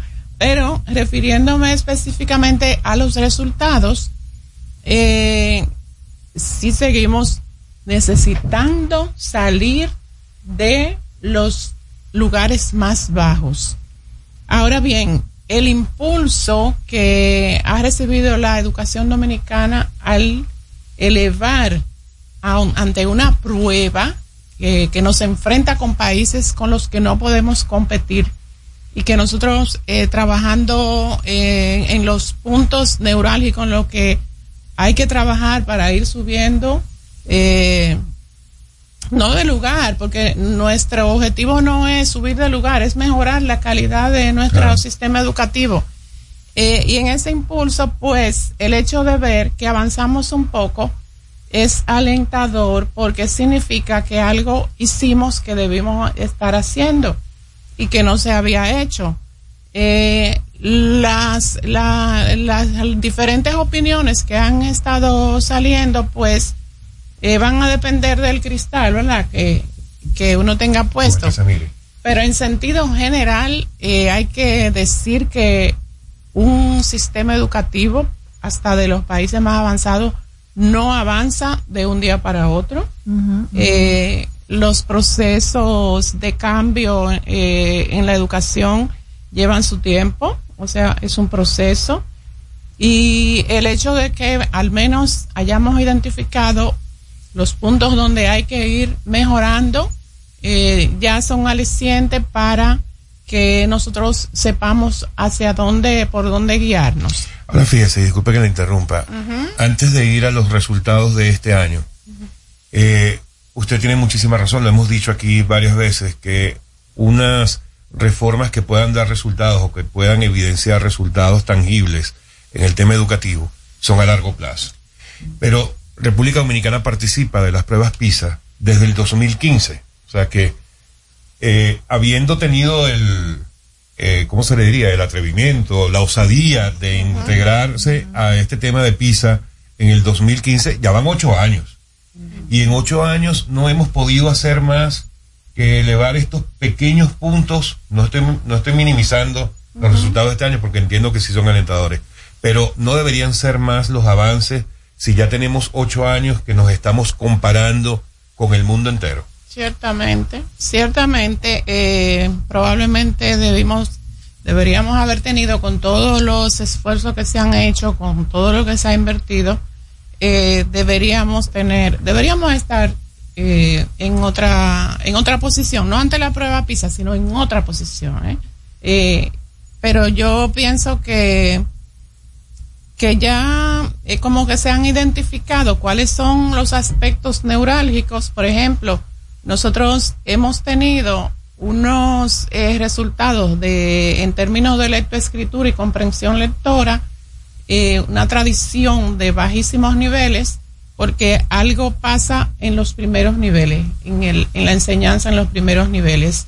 Entonces, ahora eh, se han estado tomando medidas y, desarrollando, impulsando proyectos precisamente para tomar ese foco donde inicia el proceso eh, de, aprendizaje de los niños y niñas, porque ahí es donde se siembran las debilidades que van a seguir afectando los grados siguientes y por consiguiente toda la vida eh, del estudiante. Entonces, eh, ese es un aspecto identificado ya, como hay muchos otros aspectos identificados y en los que se está trabajando y es donde empezar, pensamos que va a empezar a cambiar. Por, por, ejemplo, ya, ya tenemos identificados el qué, ahora el cómo Ajá. y cuánto tiempo tardará en desarrollar y en, en apalear eso, por ejemplo. Sí, bueno, el cómo, ya por ejemplo desde el Ministerio de Educación se están impulsando algunos proyectos. Eh, en, en, la parte de lectoescritura se desarrolla un proyecto con base que es dirigido a los primeros grados y, y con esto lo que se está tratando de implementar otras metodologías para poder fortalecer el, el aprendizaje de la lectoescritura y desarrollar la comprensión lectora, que es lo que va a ayudar a a favorecer los demás aprendizajes que vienen en los siguientes grados. Eh, en términos, por ejemplo, de la educación secundaria, eh, también a nivel de toda la primaria, porque fíjense, la, la prueba, lo que, lo que ha revelado, la mayoría de los aspectos de esta prueba, lo que ha revelado es que falta un proceso de análisis eh, crítico de los muchachos, razonamiento lógico, y, y también ahí se está trabajando fuertemente para hacer un cambio en las estrategias que utilizan los docentes. De hecho, eh, los docentes han, han estado siendo capacitados y ahora mismo tuvimos un, un grupo grande de docentes, eh, se le hizo su inducción a los que ganaron los concursos y, ya se les está formando en nuevas metodologías y nuevas estrategias. A mí me parece muy interesante que estemos tocando el tema de los docentes eh, porque eh, Eduardo Hidalgo, el presidente de la ADP, consideró irrelevantes estos resultados. Y la realidad es que a pesar de que hemos avanzado, la República Dominicana se mantiene en una posición muy desfavorable en estos resultados de PISA. Y me gustaría saber cuáles son esas causas eh, responsables de este bajo rendimiento continuo de los resultados PISA. ¿Son los maestros? ¿Es todo el sistema? ¿Cuáles son las causas que han identificado hasta ahora? Bueno, eh, empezando por el sistema, porque el sistema es que tiene que proporcionar a los docentes eh, un, este, unas posibilidades de mejorar sus competencias. ¿eh? Si no se las proporciona, pues no la mejoran. Ahora se les está eh, proporcionando. Siempre ha habido capacitaciones. Las capacitaciones normalmente han sido eh, dos días, tres días cuando va a iniciar el año. Eso no cambia una práctica docente. Uh -huh. eh, los acompañamientos son necesarios porque te pueden hablar en un taller de una metodología y luego en el aula quizás tú no la sabes implementar.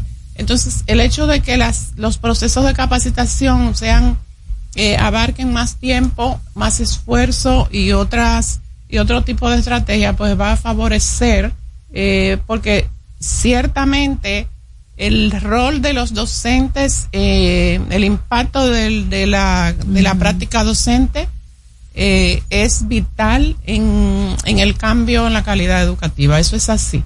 Aparte de muchísimas otras otros aspectos que, que no solamente conciernen a la responsabilidad del docente. ¿Cuáles pudieran ser esos? ¿Cuáles otros?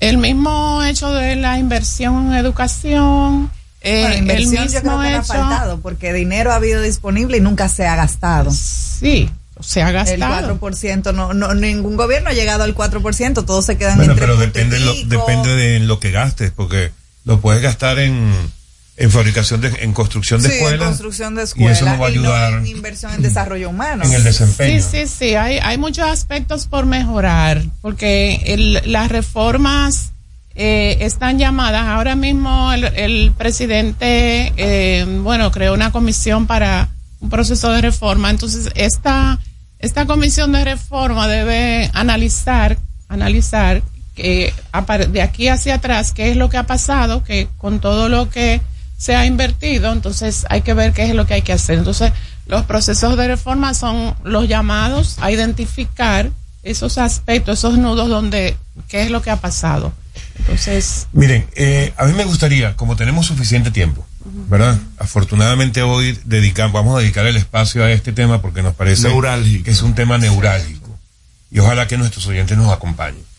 Eh, a mí me gustaría que desmenuzáramos lo más posible todo el tema de la prueba PISA, los resultados, cómo se hace, quiénes participan, porque, y yo diría que partamos de allí. Ayúdennos a entender.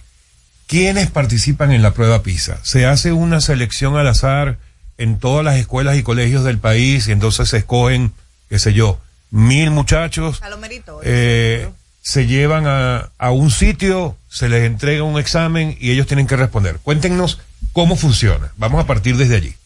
A ver, eh, la prueba PISA es una evaluación internacional. Se hace una selección aleatoria de la muestra, estratificada de todo el Ministerio de Educación, de todas nuestras escuelas, de nuestras 18 regionales, en donde participan no solo centros educativos públicos, sino que también participan nuestros centros educativos privados. En la misma proporción, 50-50. Es, bueno, quien hace la selección de la muestra obviamente es la OCDE de forma aleatoria.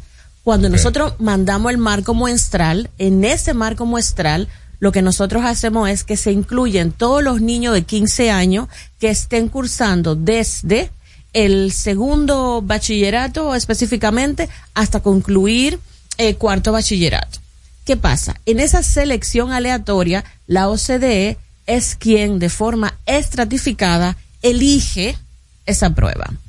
Para el ciclo 2022, 24 centros educativos públicos estaban participando y obviamente eh, siempre habrá una proporción mayor de centros educativos eh, públicos que privados, porque cuando se envía, ustedes saben que hay muchísimos más centros educativos públicos que centros educativos privados. Pero igual también se tocan al subsistema de adultos, que la muestra también sale de ahí. O sea, es una muestra estratificada porque representa a todo nuestro sistema, público, privado, y estos niños que por alguna razón están en el subsistema de adultos. Pero a nivel regional también, o sea, a nivel de, de la región de, del país, eh, que no necesariamente son seleccionados del Distrito Nacional, del Gran Santo Domingo, sino que puede haber una escuela ahí de Bauruco, de Pedernales, de Ah, Jimaní. Exacto. Acuérdate que tenemos 18 regionales educativas y 122 distritos. Cuando nosotros enviamos la muestra,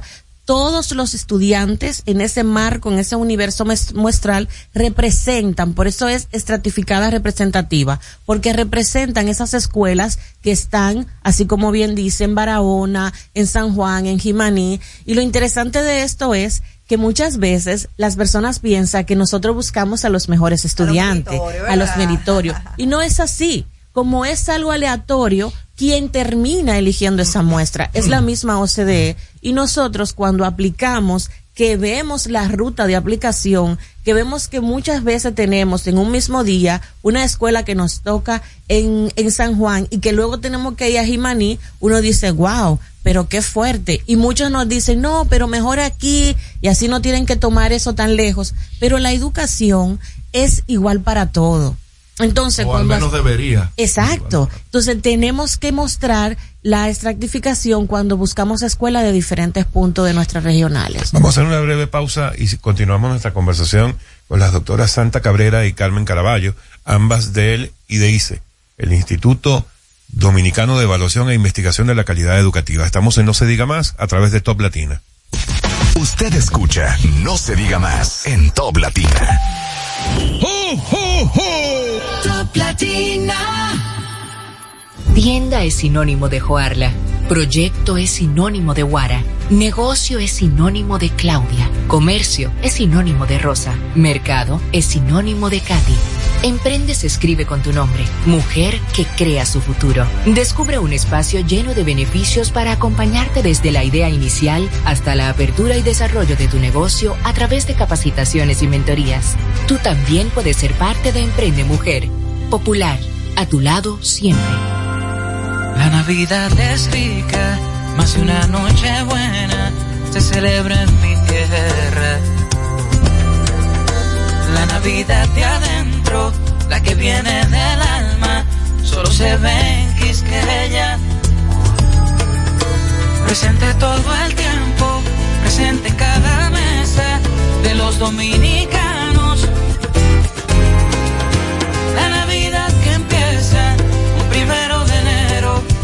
Solo se da en mi tierra. La Navidad que es rica, la que viene del alma, se celebra en mi tierra. Cuando nos cuidamos unos a otros, hay comunidad. Donde hay comunidad, hay más oportunidades. Donde hay más oportunidades, se vive mejor. Por eso en Grupo Punta Cana trabajamos diariamente de la mano con nuestra comunidad, con proyectos que garantizan el acceso a salud y educación, promoviendo la cultura y el respeto por el medio ambiente, porque el verdadero desarrollo solo es posible cuando es para todos. Grupo Punta Cana con la comunidad. Descubre más en www.grupopuntacana.com.do. Dale el toque dulce a tus mañanas con las nuevas French Toast Sticks de Wendy's. Deliciosas tostadas francesas cortadas a mano, crujientes por fuera y suaves por dentro, servidas con rico sirop. Disponibles de lunes a viernes de 7 a 10.30 y sábados y domingos de 7 a 11 de la mañana. Pruébalas ya, el desayuno perfecto para tener un buen día. Solo en Wendy's. ¿Cómo celebramos la Navidad en República Dominicana? En San Cristóbal disfrutamos la Navidad de principio a fin, en familia y con los amigos. Tú sabes, los muchachos hacen su recolecta con caldero en mano en la calle para más su cocinado navideño. Se come mucho pollo y puerco horneado, claro, comprado siempre en la Avenida Libertad. Las luces y las actividades navideñas del Parque Central, oh, eso es inigualable y no se puede quedar en la noche. Una buena ropa de los muchachos entrenando. Vengan a disfrutar de la Navidad de San Cristóbal. No lo van a olvidar. Y así celebramos la Navidad en República Dominicana. Este segmento fue presentado por Gobierno de la República Dominicana.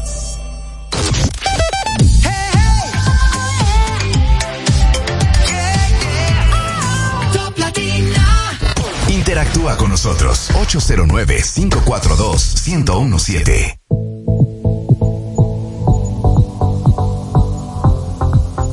Amigos de vuelta, no se diga más a través de Top Latina. Continuamos nuestra conversación sobre todo este tema de la prueba PISA, tratando de desmenuzar eh, todo el tema de la prueba. Ya vimos antes de la pausa cómo se seleccionan los centros y los estudiantes. Ahora, una vez seleccionados, ¿cómo es la preparación? Eh, tanto del centro en la infraestructura como tal, de, de si le llevan al componentes electrónicos, si hay monitores que van y dan una charla al respecto a quienes van a recibir la prueba, si hay una preparación de esos estudiantes de acuerdo a recibir la prueba como para tenerlos. O los agarran por sorpresa. Exacto. ¿Cómo es ahí? A ver, la prueba se hace con un proceso de aplicación que tarda a 30 días, el proceso de aplicación de la prueba. ¿Qué pasa? La prueba PISA no comienza específicamente para aplicarla el mismo año que se selecciona o que ya se sabe cuáles son esos centros, sino que comienza un año antes. Cuando hablamos de PISA, hablamos de competencias, hablamos de tres competencias. Los centros que son seleccionados dentro de la muestra, nosotros sabemos esa información, pero el centro todavía no lo sabe. ¿Por qué? Para evitar, porque estamos midiendo competencia. ¿Y qué, qué van a hacer esas competencias? Son habilidades que el estudiante se supone que debe saber al cumplir 14, 15 años específicamente. Algunos tienen 15 y algo, pero son 15 años. Si nosotros ponemos una lupa en qué ha pasado en todo este proceso del 2000, ciclo 2015, 2018 y ciclo 2022, usted hacía anteriormente una pregunta en donde, oh, ¿y por qué no habíamos avanzado? Mire, una de las preocupaciones con el ciclo 2022 era precisamente ver qué estaba pasando. Y dentro del equipo decidimos hacer un análisis profundo correlacionando variables con la misma muestra de ciclos anteriores para saber qué estaba pasando con estos estudiantes. Hicimos análisis de los diferentes marcos referenciales para ver y nuestros estudiantes por alguna razón no respondían. Simplemente le daban a la tecla de siguiente, ni siquiera leían. Lo que nos llevó a nosotros comenzar a evaluar cuáles son esos ítems que sí respondían. Cuando nos dimos cuenta que los estudiantes dominicanos estaban respondiendo solamente los ítems que eran fácil, en el sentido de que eran ítems de múltiples eh, opciones, de opción múltiple, obviamente no había un proceso cognitivo que se estaba trabajando. Entonces, comenzamos a identificar eh, cuáles serían las mejores estrategias y diseñamos para este ciclo unas guías que están publicadas en nuestro portal familiarizando, pero también desde el ministerio se comenzó una jornada activa de familiarización con estos ítems que da la misma OCDE.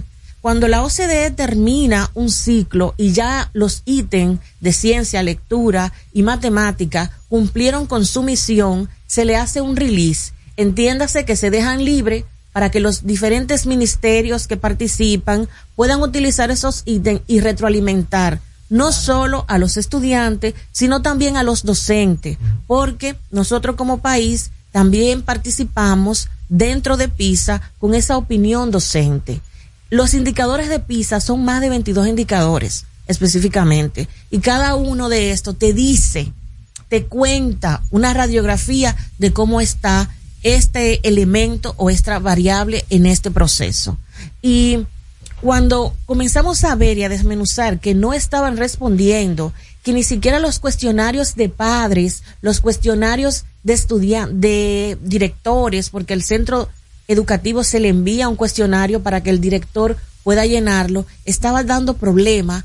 Todas esas cosas comenzamos nosotros a analizar y a motivar sobre todo porque PISA no tiene consecuencia. Y hay una idea de que cuando pensamos en evaluación es porque hay una consecuencia, hay una penalidad. Qué barbaridad. ¿eh? Entonces, eso es interesante verlo porque cuando no se sabe bien si va a tener una repercusión en, en mí como estudiante, en mí como, como docente, en mí como director, hay ciertos miedos. Como no la tiene, comenzamos a motivar y a familiarizar a todos esos centros y a todos esos profesores para que entendieran que esto solamente sirve para ver cómo están esas habilidades que se supone que un estudiante de 15 años debe tener. ¿Cómo, perdón, como, como ministerio, como parte de, del órgano, ¿verdad? Rector, eh, no pudieran, eh, porque lamentablemente, y, vamos a contextualizar un poco, nosotros hablábamos con un catedrático la semana pasada acerca de las, de, PISA, y él decía exactamente eso, como que los estudiantes están eh, todos en, lo que piensan es en su nota como que el sistema educativo se ha diseñado que solamente se la, la persona se involucran o tienen algún tipo de interés por las consecuencias, por las notas. Entonces usted dice muy bien que incluso las autoridades de las escuelas dejan de, de llenar eh, eh, cosas de, de PISA porque no hay una consecuencia ustedes como órgano rector eh, o parte, pudiéramos decir, no pudieran eh, incentivar eh, con algún tipo de, no, no sé, incentivo o consecuencia a estas escuelas que no quieran participar de PISA? Mira, en relación a, a esto que ha empezado a explicar Santa, esa estrategia que se, se desarrolló, la hicimos en coordinación con la OEI, el Viceministerio de Asuntos Técnicos Pedagógicos y el IDEICE. Eh, y fue bien interesante eh, ver que estaba eh, dando, estaba dando resultados, estaba dando sus frutos con los ejercicios que se, como dice ya, de los ítems liberados que se estaban utilizando para ejercitar a los estudiantes en una modalidad de evaluación a la que ellos no están acostumbrados. Porque normalmente, ¿cuál es el tipo de evaluación que se le da? Cuestionario o, selección múltiple, pero el, el tema de, de razonar para poder dar una respuesta es el menos presente en el tipo de pruebas comunes que dan que se dan eh, para promoción. Eh, entonces ellos esa estrategia ayudó una porque como, como explicaba Santa, el, el, índice de respuesta de nuestros estudiantes era el más bajo prácticamente, o sea, se hizo un estudio eh, fuera de, de por qué nuestros estudiantes, por qué nosotros estábamos en esos últimos lugares y, y comenzaron a elaborar una hipótesis de si no sería porque tienen un tan bajo nivel de respuesta, por lo que ella explica, como esto no me va a promover ni me va a quemar, y además de eso es tan difícil, pues yo sigo, el estudiante sigue, no se preocupe. Entonces, esa motivación que se le, que se fue generando en esa estrategia, eh, ayudó a que los estudiantes se sintieran eh, motivados. que, motivados y con una responsabilidad, porque de hecho la OEI desarrolló una, una campaña Toma el control. O sea, la prueba, los resultados de la prueba están en tus manos. Y eso se desarrolló eh, previo, eh, previo a la prueba. Entonces, eh, eso junto a, a, los otros aspectos que ella explica, de que los mismos eh, docentes se involucraron, se hizo, fue todo todo una, una estrategia masiva. Autoridades de, de la, del, del MINER fueron eh, a todas las regionales también acompañando todo el proceso. Eh, de manera que esa, esa, ese gran esfuerzo de motivación también puede haber influido en que los estudiantes se preocuparan por responder más y que tuvieran mayores competencias para poder responder. Miren, eh, la semana pasada eh, a propósito de las conversaciones que hemos tenido alrededor de los resultados que se anunciaron, eh, yo personalmente le decía a uno de nuestros invitados que por qué era tan difícil, o que si era tan difícil, hacer como se hace en otros temas, eh, ver experiencias de otros países en las que el sistema educativo estuviera funcionando, si no perfecto, por lo menos mejor que en República Dominicana, como para verlo como experiencia, como caso de éxito, a ver de qué manera se podía aplicar esas mejoras, ese sistema que estuvieran eh, llevando adelante en otros países donde se estuvieran viendo mejores resultados y aplicarlos acá. Eso se hace, no se hace, no le interesa al Ministerio de Educación de República Dominicana ver casos de éxito para, de otros países para aplicarlos aquí, pero me lo dicen después de esta pausa en No se diga más a través de Top Latina. Ya, ya volvemos. Usted escucha No se diga más en Top Latina. Top Latina. Navidad es rica, más una noche buena se celebra en mi tierra. La Navidad de adentro, la que viene del alma, solo se ve en Quisqueya. Presente todo el tiempo, presente en cada mesa de los dominicanos.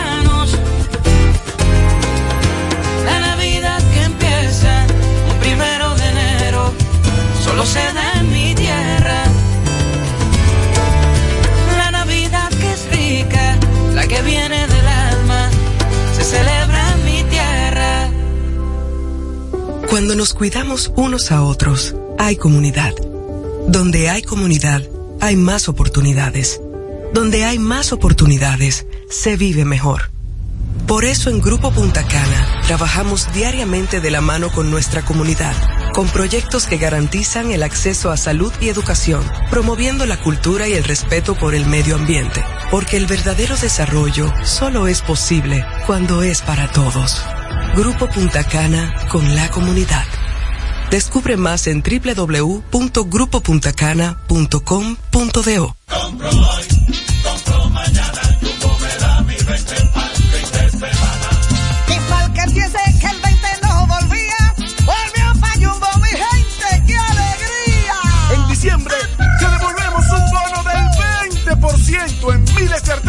de lunes a viernes para que los uses los fines de semana de diciembre y del 2 al 6 de enero.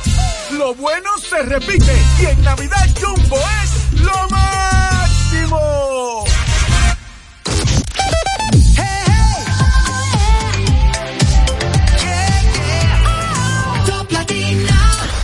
No se diga más. Una revista informativa con los hechos noticiosos que marcan tendencias en el país y el mundo por Top Latina. Amigos de vuelta y no se diga más a través de Top Latina. Había dejado una pregunta antes de la pausa, aunque en el en la pausa eh, aquí en la cabina surgió otro tema que me parece aún más interesante de lo que yo le había planteado, pero vamos a retomar lo que había dicho y después vamos a ese tema. Yo les había preguntado que si era tan difícil que pudiéramos ir a ver casos de éxito en otros países, por lo menos los parecidos a nosotros en la región, en las que uno pudiera ver, mira, allá se están llevando adelante X tipo de iniciativas que han mejorado el sistema educativo de ese país. ¿Por qué no lo hacemos en República Dominicana? o si lo hacemos y e igual no ha funcionado. ¿Cómo? De hecho, de hecho eso se hace, siempre se ha hecho intercambios eh, tanto de personal técnico, docente que van a ver experiencias a diferentes países o que vienen aquí a mostrar buenas prácticas. Ahora bien, eh, el hecho de verlas simplemente no va a, a solucionar, sino forman parte de las políticas educativas.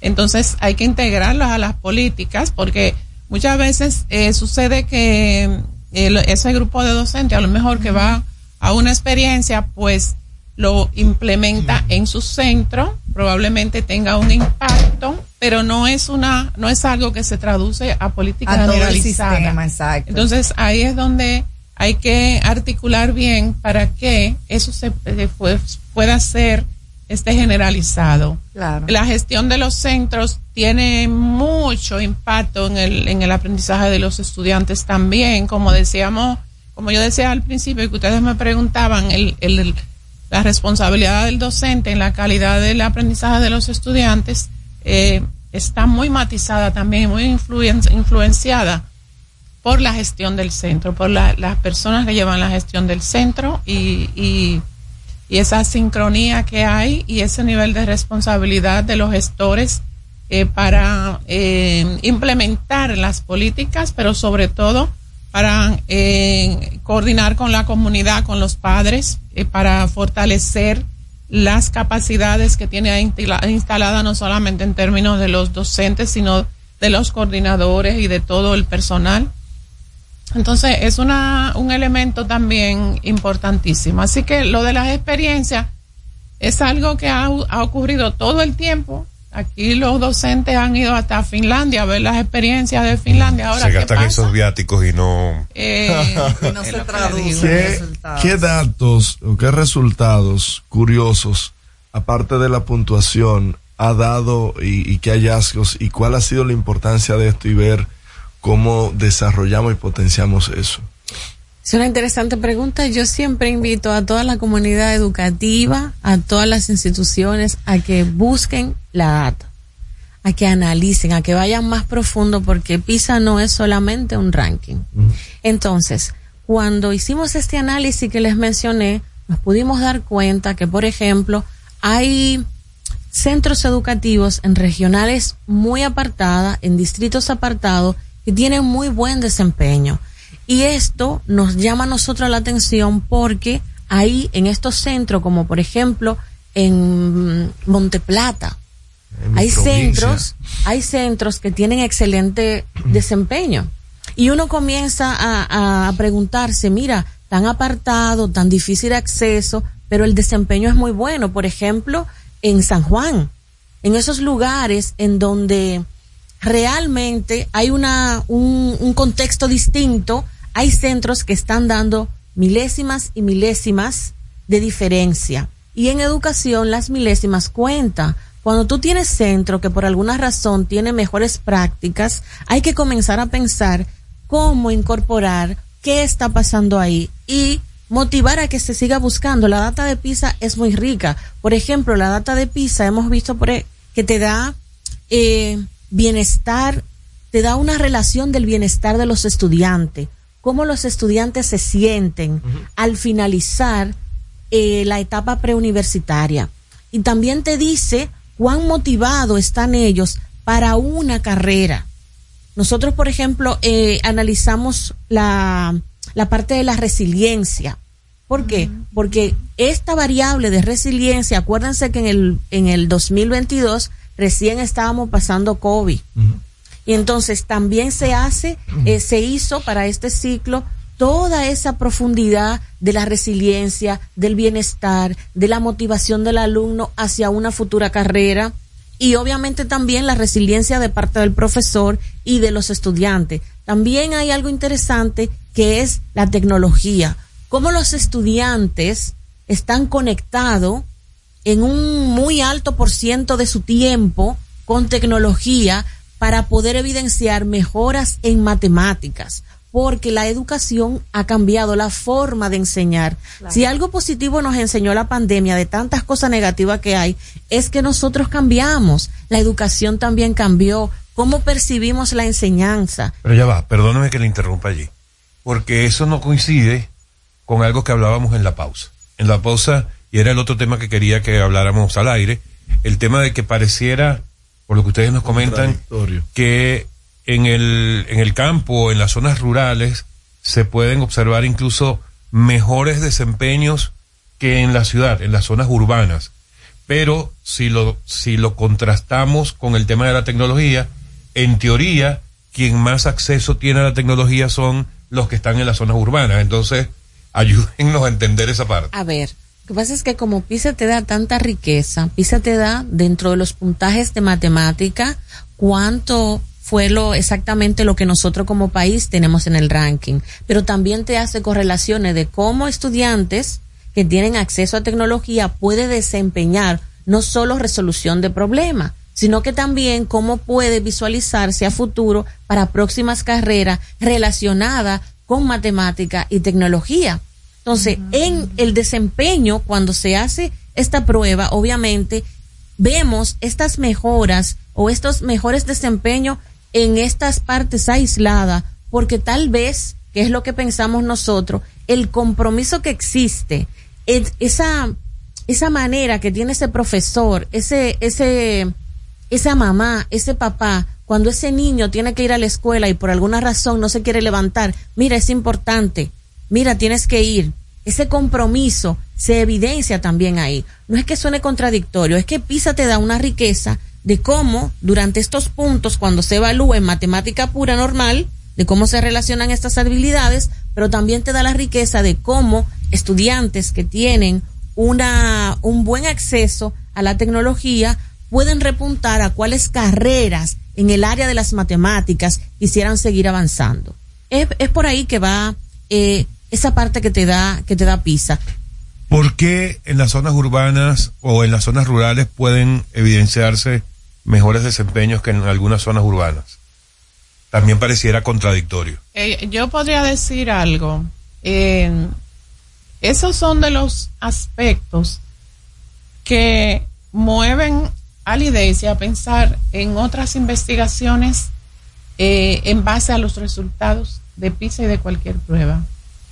Porque no es algo que nosotros podemos decir ahora, ah, los resultados de, de Monteplata son mejores porque eso tenemos que Tienen que investigarlo. tiene, tenemos que eh, estudiar exacto, es- cuáles fueron las variables que incidieron eh, para que a lo mejor una zona donde no la conexión no es buena o no le llegaron los equipos eh, sacara unos, uno- unas puntuaciones eh, mejor en algunos aspectos que eso puede haber pasado en zonas no tengo el dato de en cuáles zonas ocurrió eh, pero sí, sí, eh, lo que yo decía de la gestión y lo que yo decía del seguimiento eh, personalizado a esos estudiantes puede incidir también en una zona. Y, y con relación a la, a la tecnología, ahora mismo también en este resultado, yo pienso que ayudó muchísimo el hecho, paradójicamente, la pandemia ayudó a que nuestra población estudiantil algunos que ni siquiera habían tenido una, una tabla en las manos, un celular, tuvieran acceso a la tecnología, porque la, la, la prueba es digital en, en, en aparatos eh, Computadora, eh, computadora.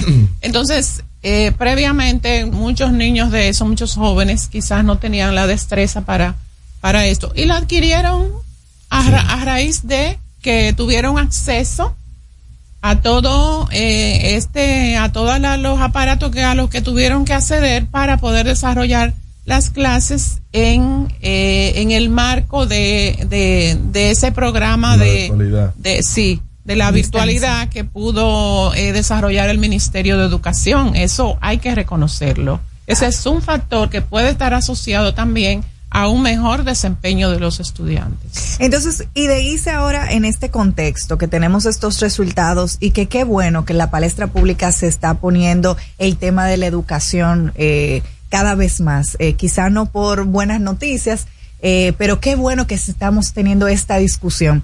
Y me gustaría saber, la naturaleza de su institución es hacer investigaciones para contribuir a que siga mejorando la calidad de la educación. Cuando nos ponemos a discutir eh, en, en estos medios de qué es lo que está pasando con la educación, que está cada vez como en detrimento. Eh, echamos la culpa que si son los profesores, que si es eh, responsabilidad del propio sistema, del propio MINER. Entonces, desde sus investigaciones, díganos cuáles son esas causas eh, y, cómo se puede contribuir a mejorar la calidad de la educación en la República Dominicana. Bueno, el IDEI se investiga sobre diferentes eh, factores de los que eh, forman parte del, del- del sistema educativo eh, en sentido general. Eh, ¿Cómo nosotros hacemos? Bueno, eh, en esta gestión nosotros hemos intentado, eh, eh, estoy hablando de tres años para acá en que estoy en, Ujú. en- en la posición, eh, lo que hemos hecho es un acercamiento al- a las diferentes instancias del Ministerio de Educación, porque nosotros fuimos creados para dar, eh, proporcionar información al Ministerio para que pueda tomar decisiones en base a sus políticas Claro. que están corriendo. Entonces, para asegurar que realmente nuestras investigaciones estén dando respuestas pertinentes y en base a lo que el ministerio necesita, pues nos acercamos a las diferentes instancias del ministerio, eh, dígase a los niveles, eh, a las direcciones de currículo, otras instancias, eh, de modo que nos puedan indicar en qué necesitan información. Ah, mira, nosotros estamos implementando, psicología está implementando este programa, pues necesitamos esta información.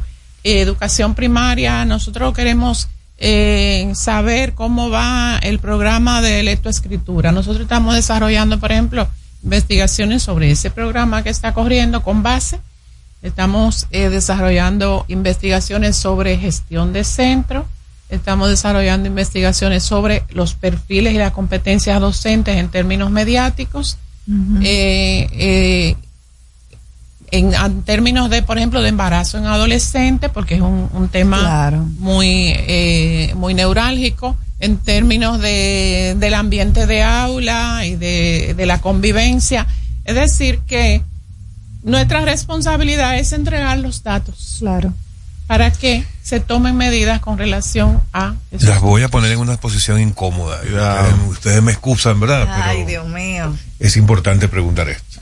Seguramente no me lo van a poder responder, pero igual lo hago. ¿Les hace caso el ministro? ¿Le hacen caso las personas que tienen que hacerle caso dentro del ministerio cuando ustedes llevan este tipo de planteamiento?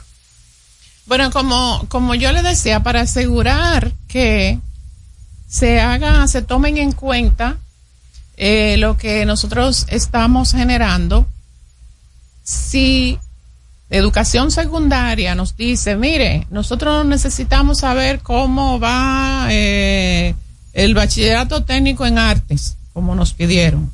Cuando nosotros entreguemos esa, esos resultados, pues nos van a hacer caso porque nos lo pidieron. Bien. Ok. O sea, es de su interés. Las investigaciones que estamos haciendo es del interés de las diferentes instancias que tocan. Miren, eh, ya prácticamente se nos está acabando el tiempo, ¿verdad? Pero no quiero dejar de hacer esta pregunta antes de ir a la última pausa para regresar.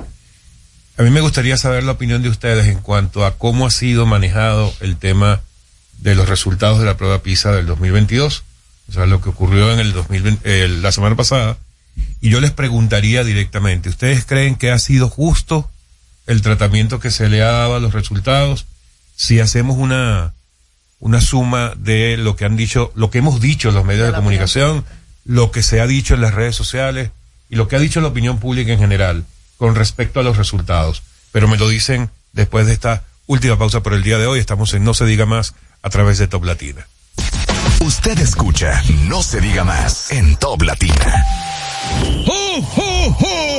Top Latina. Aprendo en el colegio. Me llena de energía. Me brinda vitamina. Para ganar el juego. Creciendo sano y fuerte. Todos tomamos Fortimal Kids. Un brazo de poder en cada cucharada. Fortalece el sistema inmune de tus hijos con Fortimal Kids, fuente de omega, vitaminas A, D y extracto de malta. Con rico sabor a naranja. Un producto de laboratorios Dr. Collado. Dale el toque dulce a tus mañanas con las nuevas French Toast Sticks de Wendy's. Deliciosas tostadas francesas cortadas a mano, crujientes por fuera y suaves por dentro. Servidas con rico sirop. Disponibles de lunes a viernes de 7 a 10.30 y sábados y domingos de 7 a 11 de la mañana. Pruébalas ya. El desayuno perfecto para tener un buen día. Solo en Wendy's. ¿Cómo celebramos la Navidad en República Dominicana? En La Vega se respira alegría todo el año y la época navideña no es la excepción. La Navidad se siente cada año con la tradicional decoración del Parque Duarte frente a la Catedral, el Parque de las Flores y las competencias de decoración navideña en los barrios, los angelitos, los asaltos navideños en las casas y las empresas. Y no se quedan los juntes familiares con los viajeros que llegan a compartir con nosotros la época más hermosa del año, la Navidad. Y así celebramos la Navidad en República Dominicana. Este segmento fue presentado por Gobierno de la República Dominicana. La Navidad nos une. Llegó la tía Juanita y trae dos funda verde. La Navidad nos une. Llena de turrón y chocolate pa'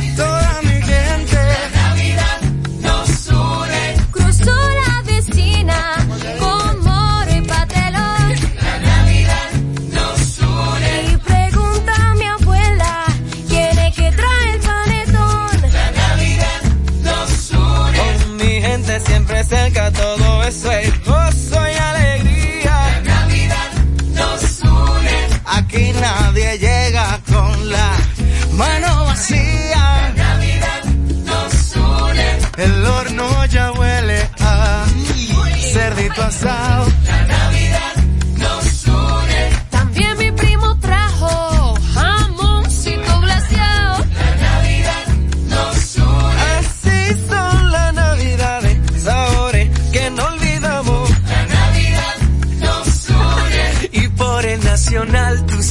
Que siempre pasamos. La Navidad nos une. La Navidad nos une.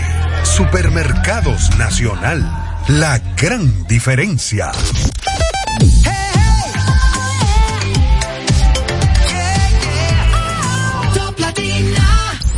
Usted escucha No se diga más. No se diga más. La mejor información y el mejor entretenimiento.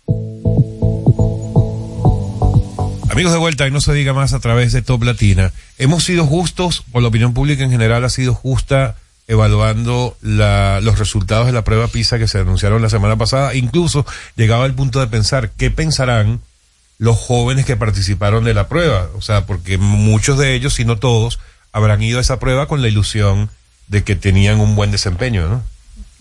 Si pensamos en los 6.700 eh, estudiantes que participaron en la prueba, los 254 centros que participaron en la prueba y en los 254 directores, en los profesores que participaron, tenemos que pensar en que para nosotros, los docentes que estuvimos todos involucrados, para todas las instituciones, es muy satisfactorio ver que se avanzó. Es triste cuando haces tanto esfuerzo y no visualiza ningún avance. Estos estudiantes hoy están felices ¿Por qué? Porque cuando fueron seleccionados para participar, en ese momento dieron todo lo que tenía y ver cómo en matemáticas 14 puntos, en lectura 10 puntos, en ciencia 25 puntos, es interesante. Obviamente nosotros no estamos en los mejores lugares, hay que seguir trabajando, pero las milésimas de avance cuentan, porque en educación eso es importante. Y hay que prestarle atención a que si nosotros seguimos motivando y seguimos trabajando de forma didáctica y instruccionando a todos estos participantes, podemos tener mejores resultados para próximos ciclos. Nosotros tenemos eh, la tanda extendida, que se ha hablado mucho acerca de ella porque no se tienen las actividades complementarias. También se habla del currículo educativo que data de, de cuando Cuca y Rocatán. Se necesita cambiar el currículum, comenzar a, estudiar, a, a segmentar a los estudiantes por las facultades que tienen. O sea, hay, hay unos que son muy buenos en matemáticas y otros que quizás la No lengua española no le, no le interesa. Se está haciendo algo referente a esto.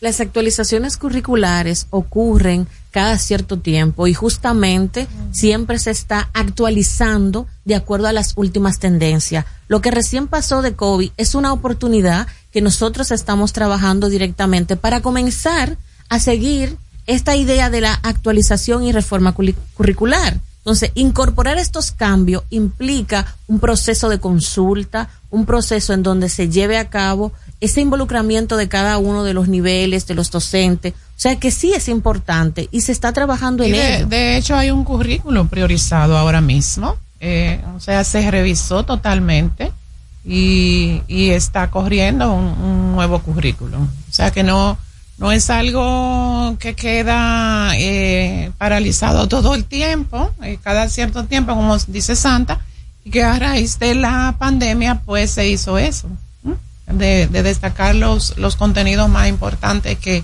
se necesitan para, para cambiar un poco lo que era una cantidad de contenidos innecesarios que a lo mejor lo que quitaban tiempo para profundizar en, en lo que se necesita. Eh, Usted hablaba algo, eh, señora Santa, de la resiliencia y, del bienestar de los estudiantes. Nuestros estudiantes de las escuelas son felices porque, por ejemplo, le cito, le doy un dato que salió hace unos meses, que es por la cantidad de escuelas que no tienen ni siquiera agua potable.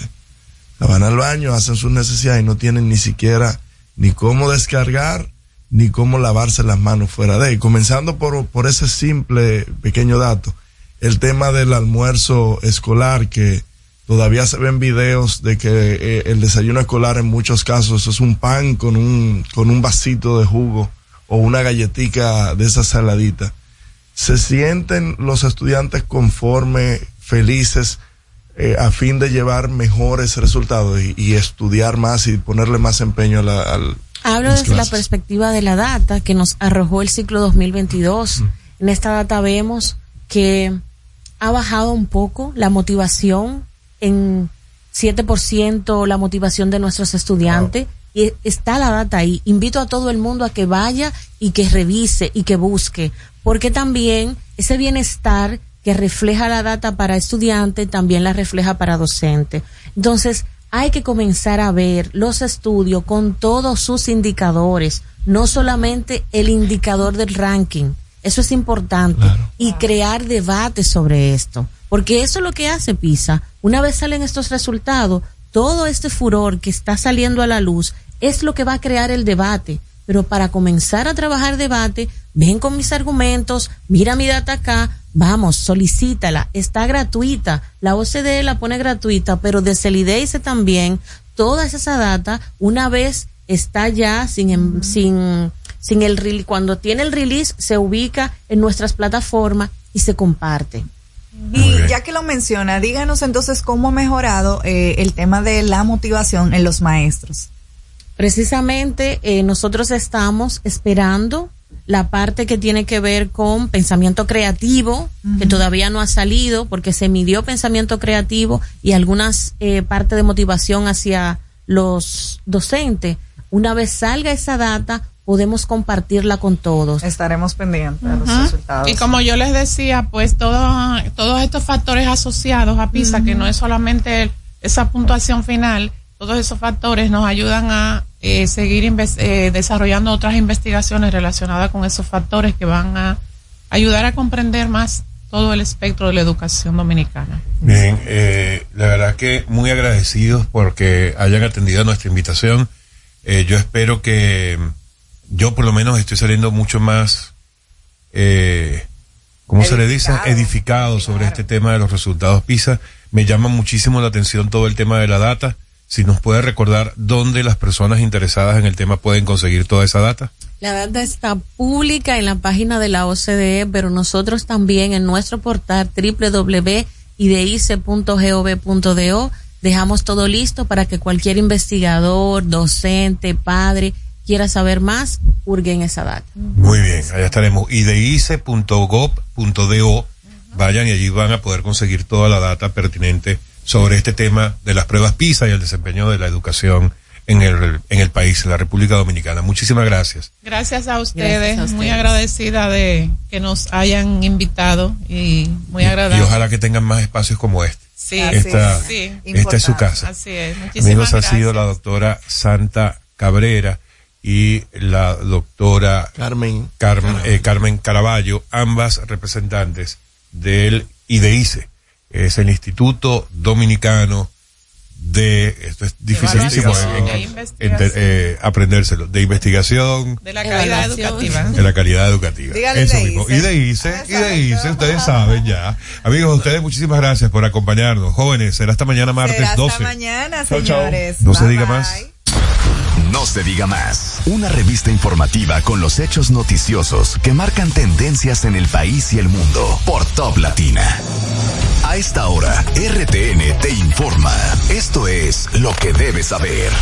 El doble sueldo activa las ventas en comercio del Distrito Nacional. Mercado fronterizo de Dajabón abre sus puertas el día de hoy. Fuerza Aérea de la República Dominicana marca un hito al ensamblar sus propios aviones de patrullaje. Senador Bautista Rojas informó que mañana escogerán nuevos jueces del Tribunal Constitucional. Líderes de la oposición se movilizaron por todo el país. José Ignacio Paliza, en nombre de Abinader, felicita a Javier Milei, nuevo presidente de Argentina. Partido Dominicanos por el Cambio proclama a Abinader como su candidato. Importadores reportan poca fluidez de dólares. Remozado el entorno de la París, gobierno asegura ampliará remozamiento de la avenida Duarte. Fijan para el miércoles 13 recurso de apelación en caso Operación Búho. Para las emisoras del grupo RTN, les informó Elizabeth Márquez.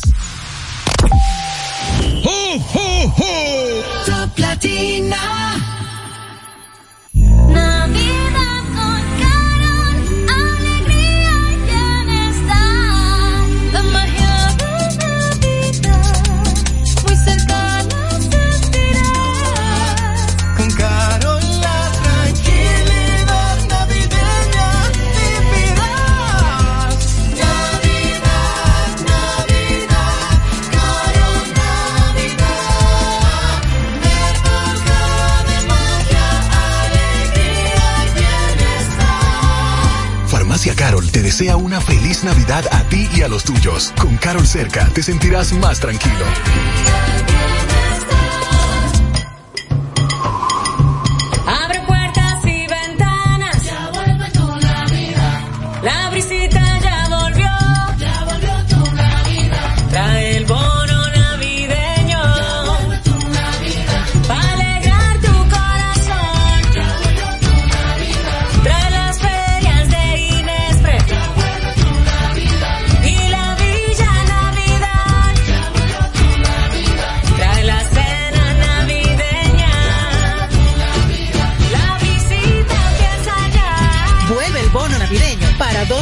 Millones y. Comedores económicos, ferias de Inespre. Parques municipales con música, cultura y mucho más. Para que compartas la visita con tu familia. Vuelve a la visita. Gobierno de la República Dominicana. En esta Navidad, multiplica tus momentos y conéctate con los tuyos con más videollamadas, más streaming y más entretenimiento ahora con mayor velocidad de subida en los planes de internet en fibra óptica de Claro. Vive la mejor experiencia de conectividad en el hogar o negocio con planes desde 1295 pesos mensuales, impuestos incluidos. Solicita tu nuevo plan en claro.com.do. Claro, la red número uno de Latinoamérica y del país. En Claro, estamos para ti. Llega ese momento del año donde el esfuerzo y la constancia rinden frutos para los prospectos del ahorro. Porque llega la Casa del Ahorro temporada de campeones. Por cada 300 pesos de incremento en tu cuenta, puedes ser uno de los 10 ganadores quincenales de 100 mil pesos y de los 10 ganadores de un millón de pesos para el sorteo final. Participa. Asociación Cibao. Cuidamos cada paso de tu vida. Porque lo primero es lo primero. Delante de una feliz pareja siempre hay unos gandules guisados con coco o un sabrosísimo mono de gandules y detrás una sabia y tradicional herencia para cocinar tan sabrosos platos. Porque ella siempre tiene delante los gandules y la famosa verdecitos, frescos y con coco. Porque lo primero es lo primero. De la famosa, claro. Y la famosa, lo más natural. Calidad avalada por ISO 9001-2015. Ahora le damos un break a los comerciales. Recargamos una nueva hora con lo más top de la música latina en el siguiente bloque musical. Presentado por La Famosa, lo más natural.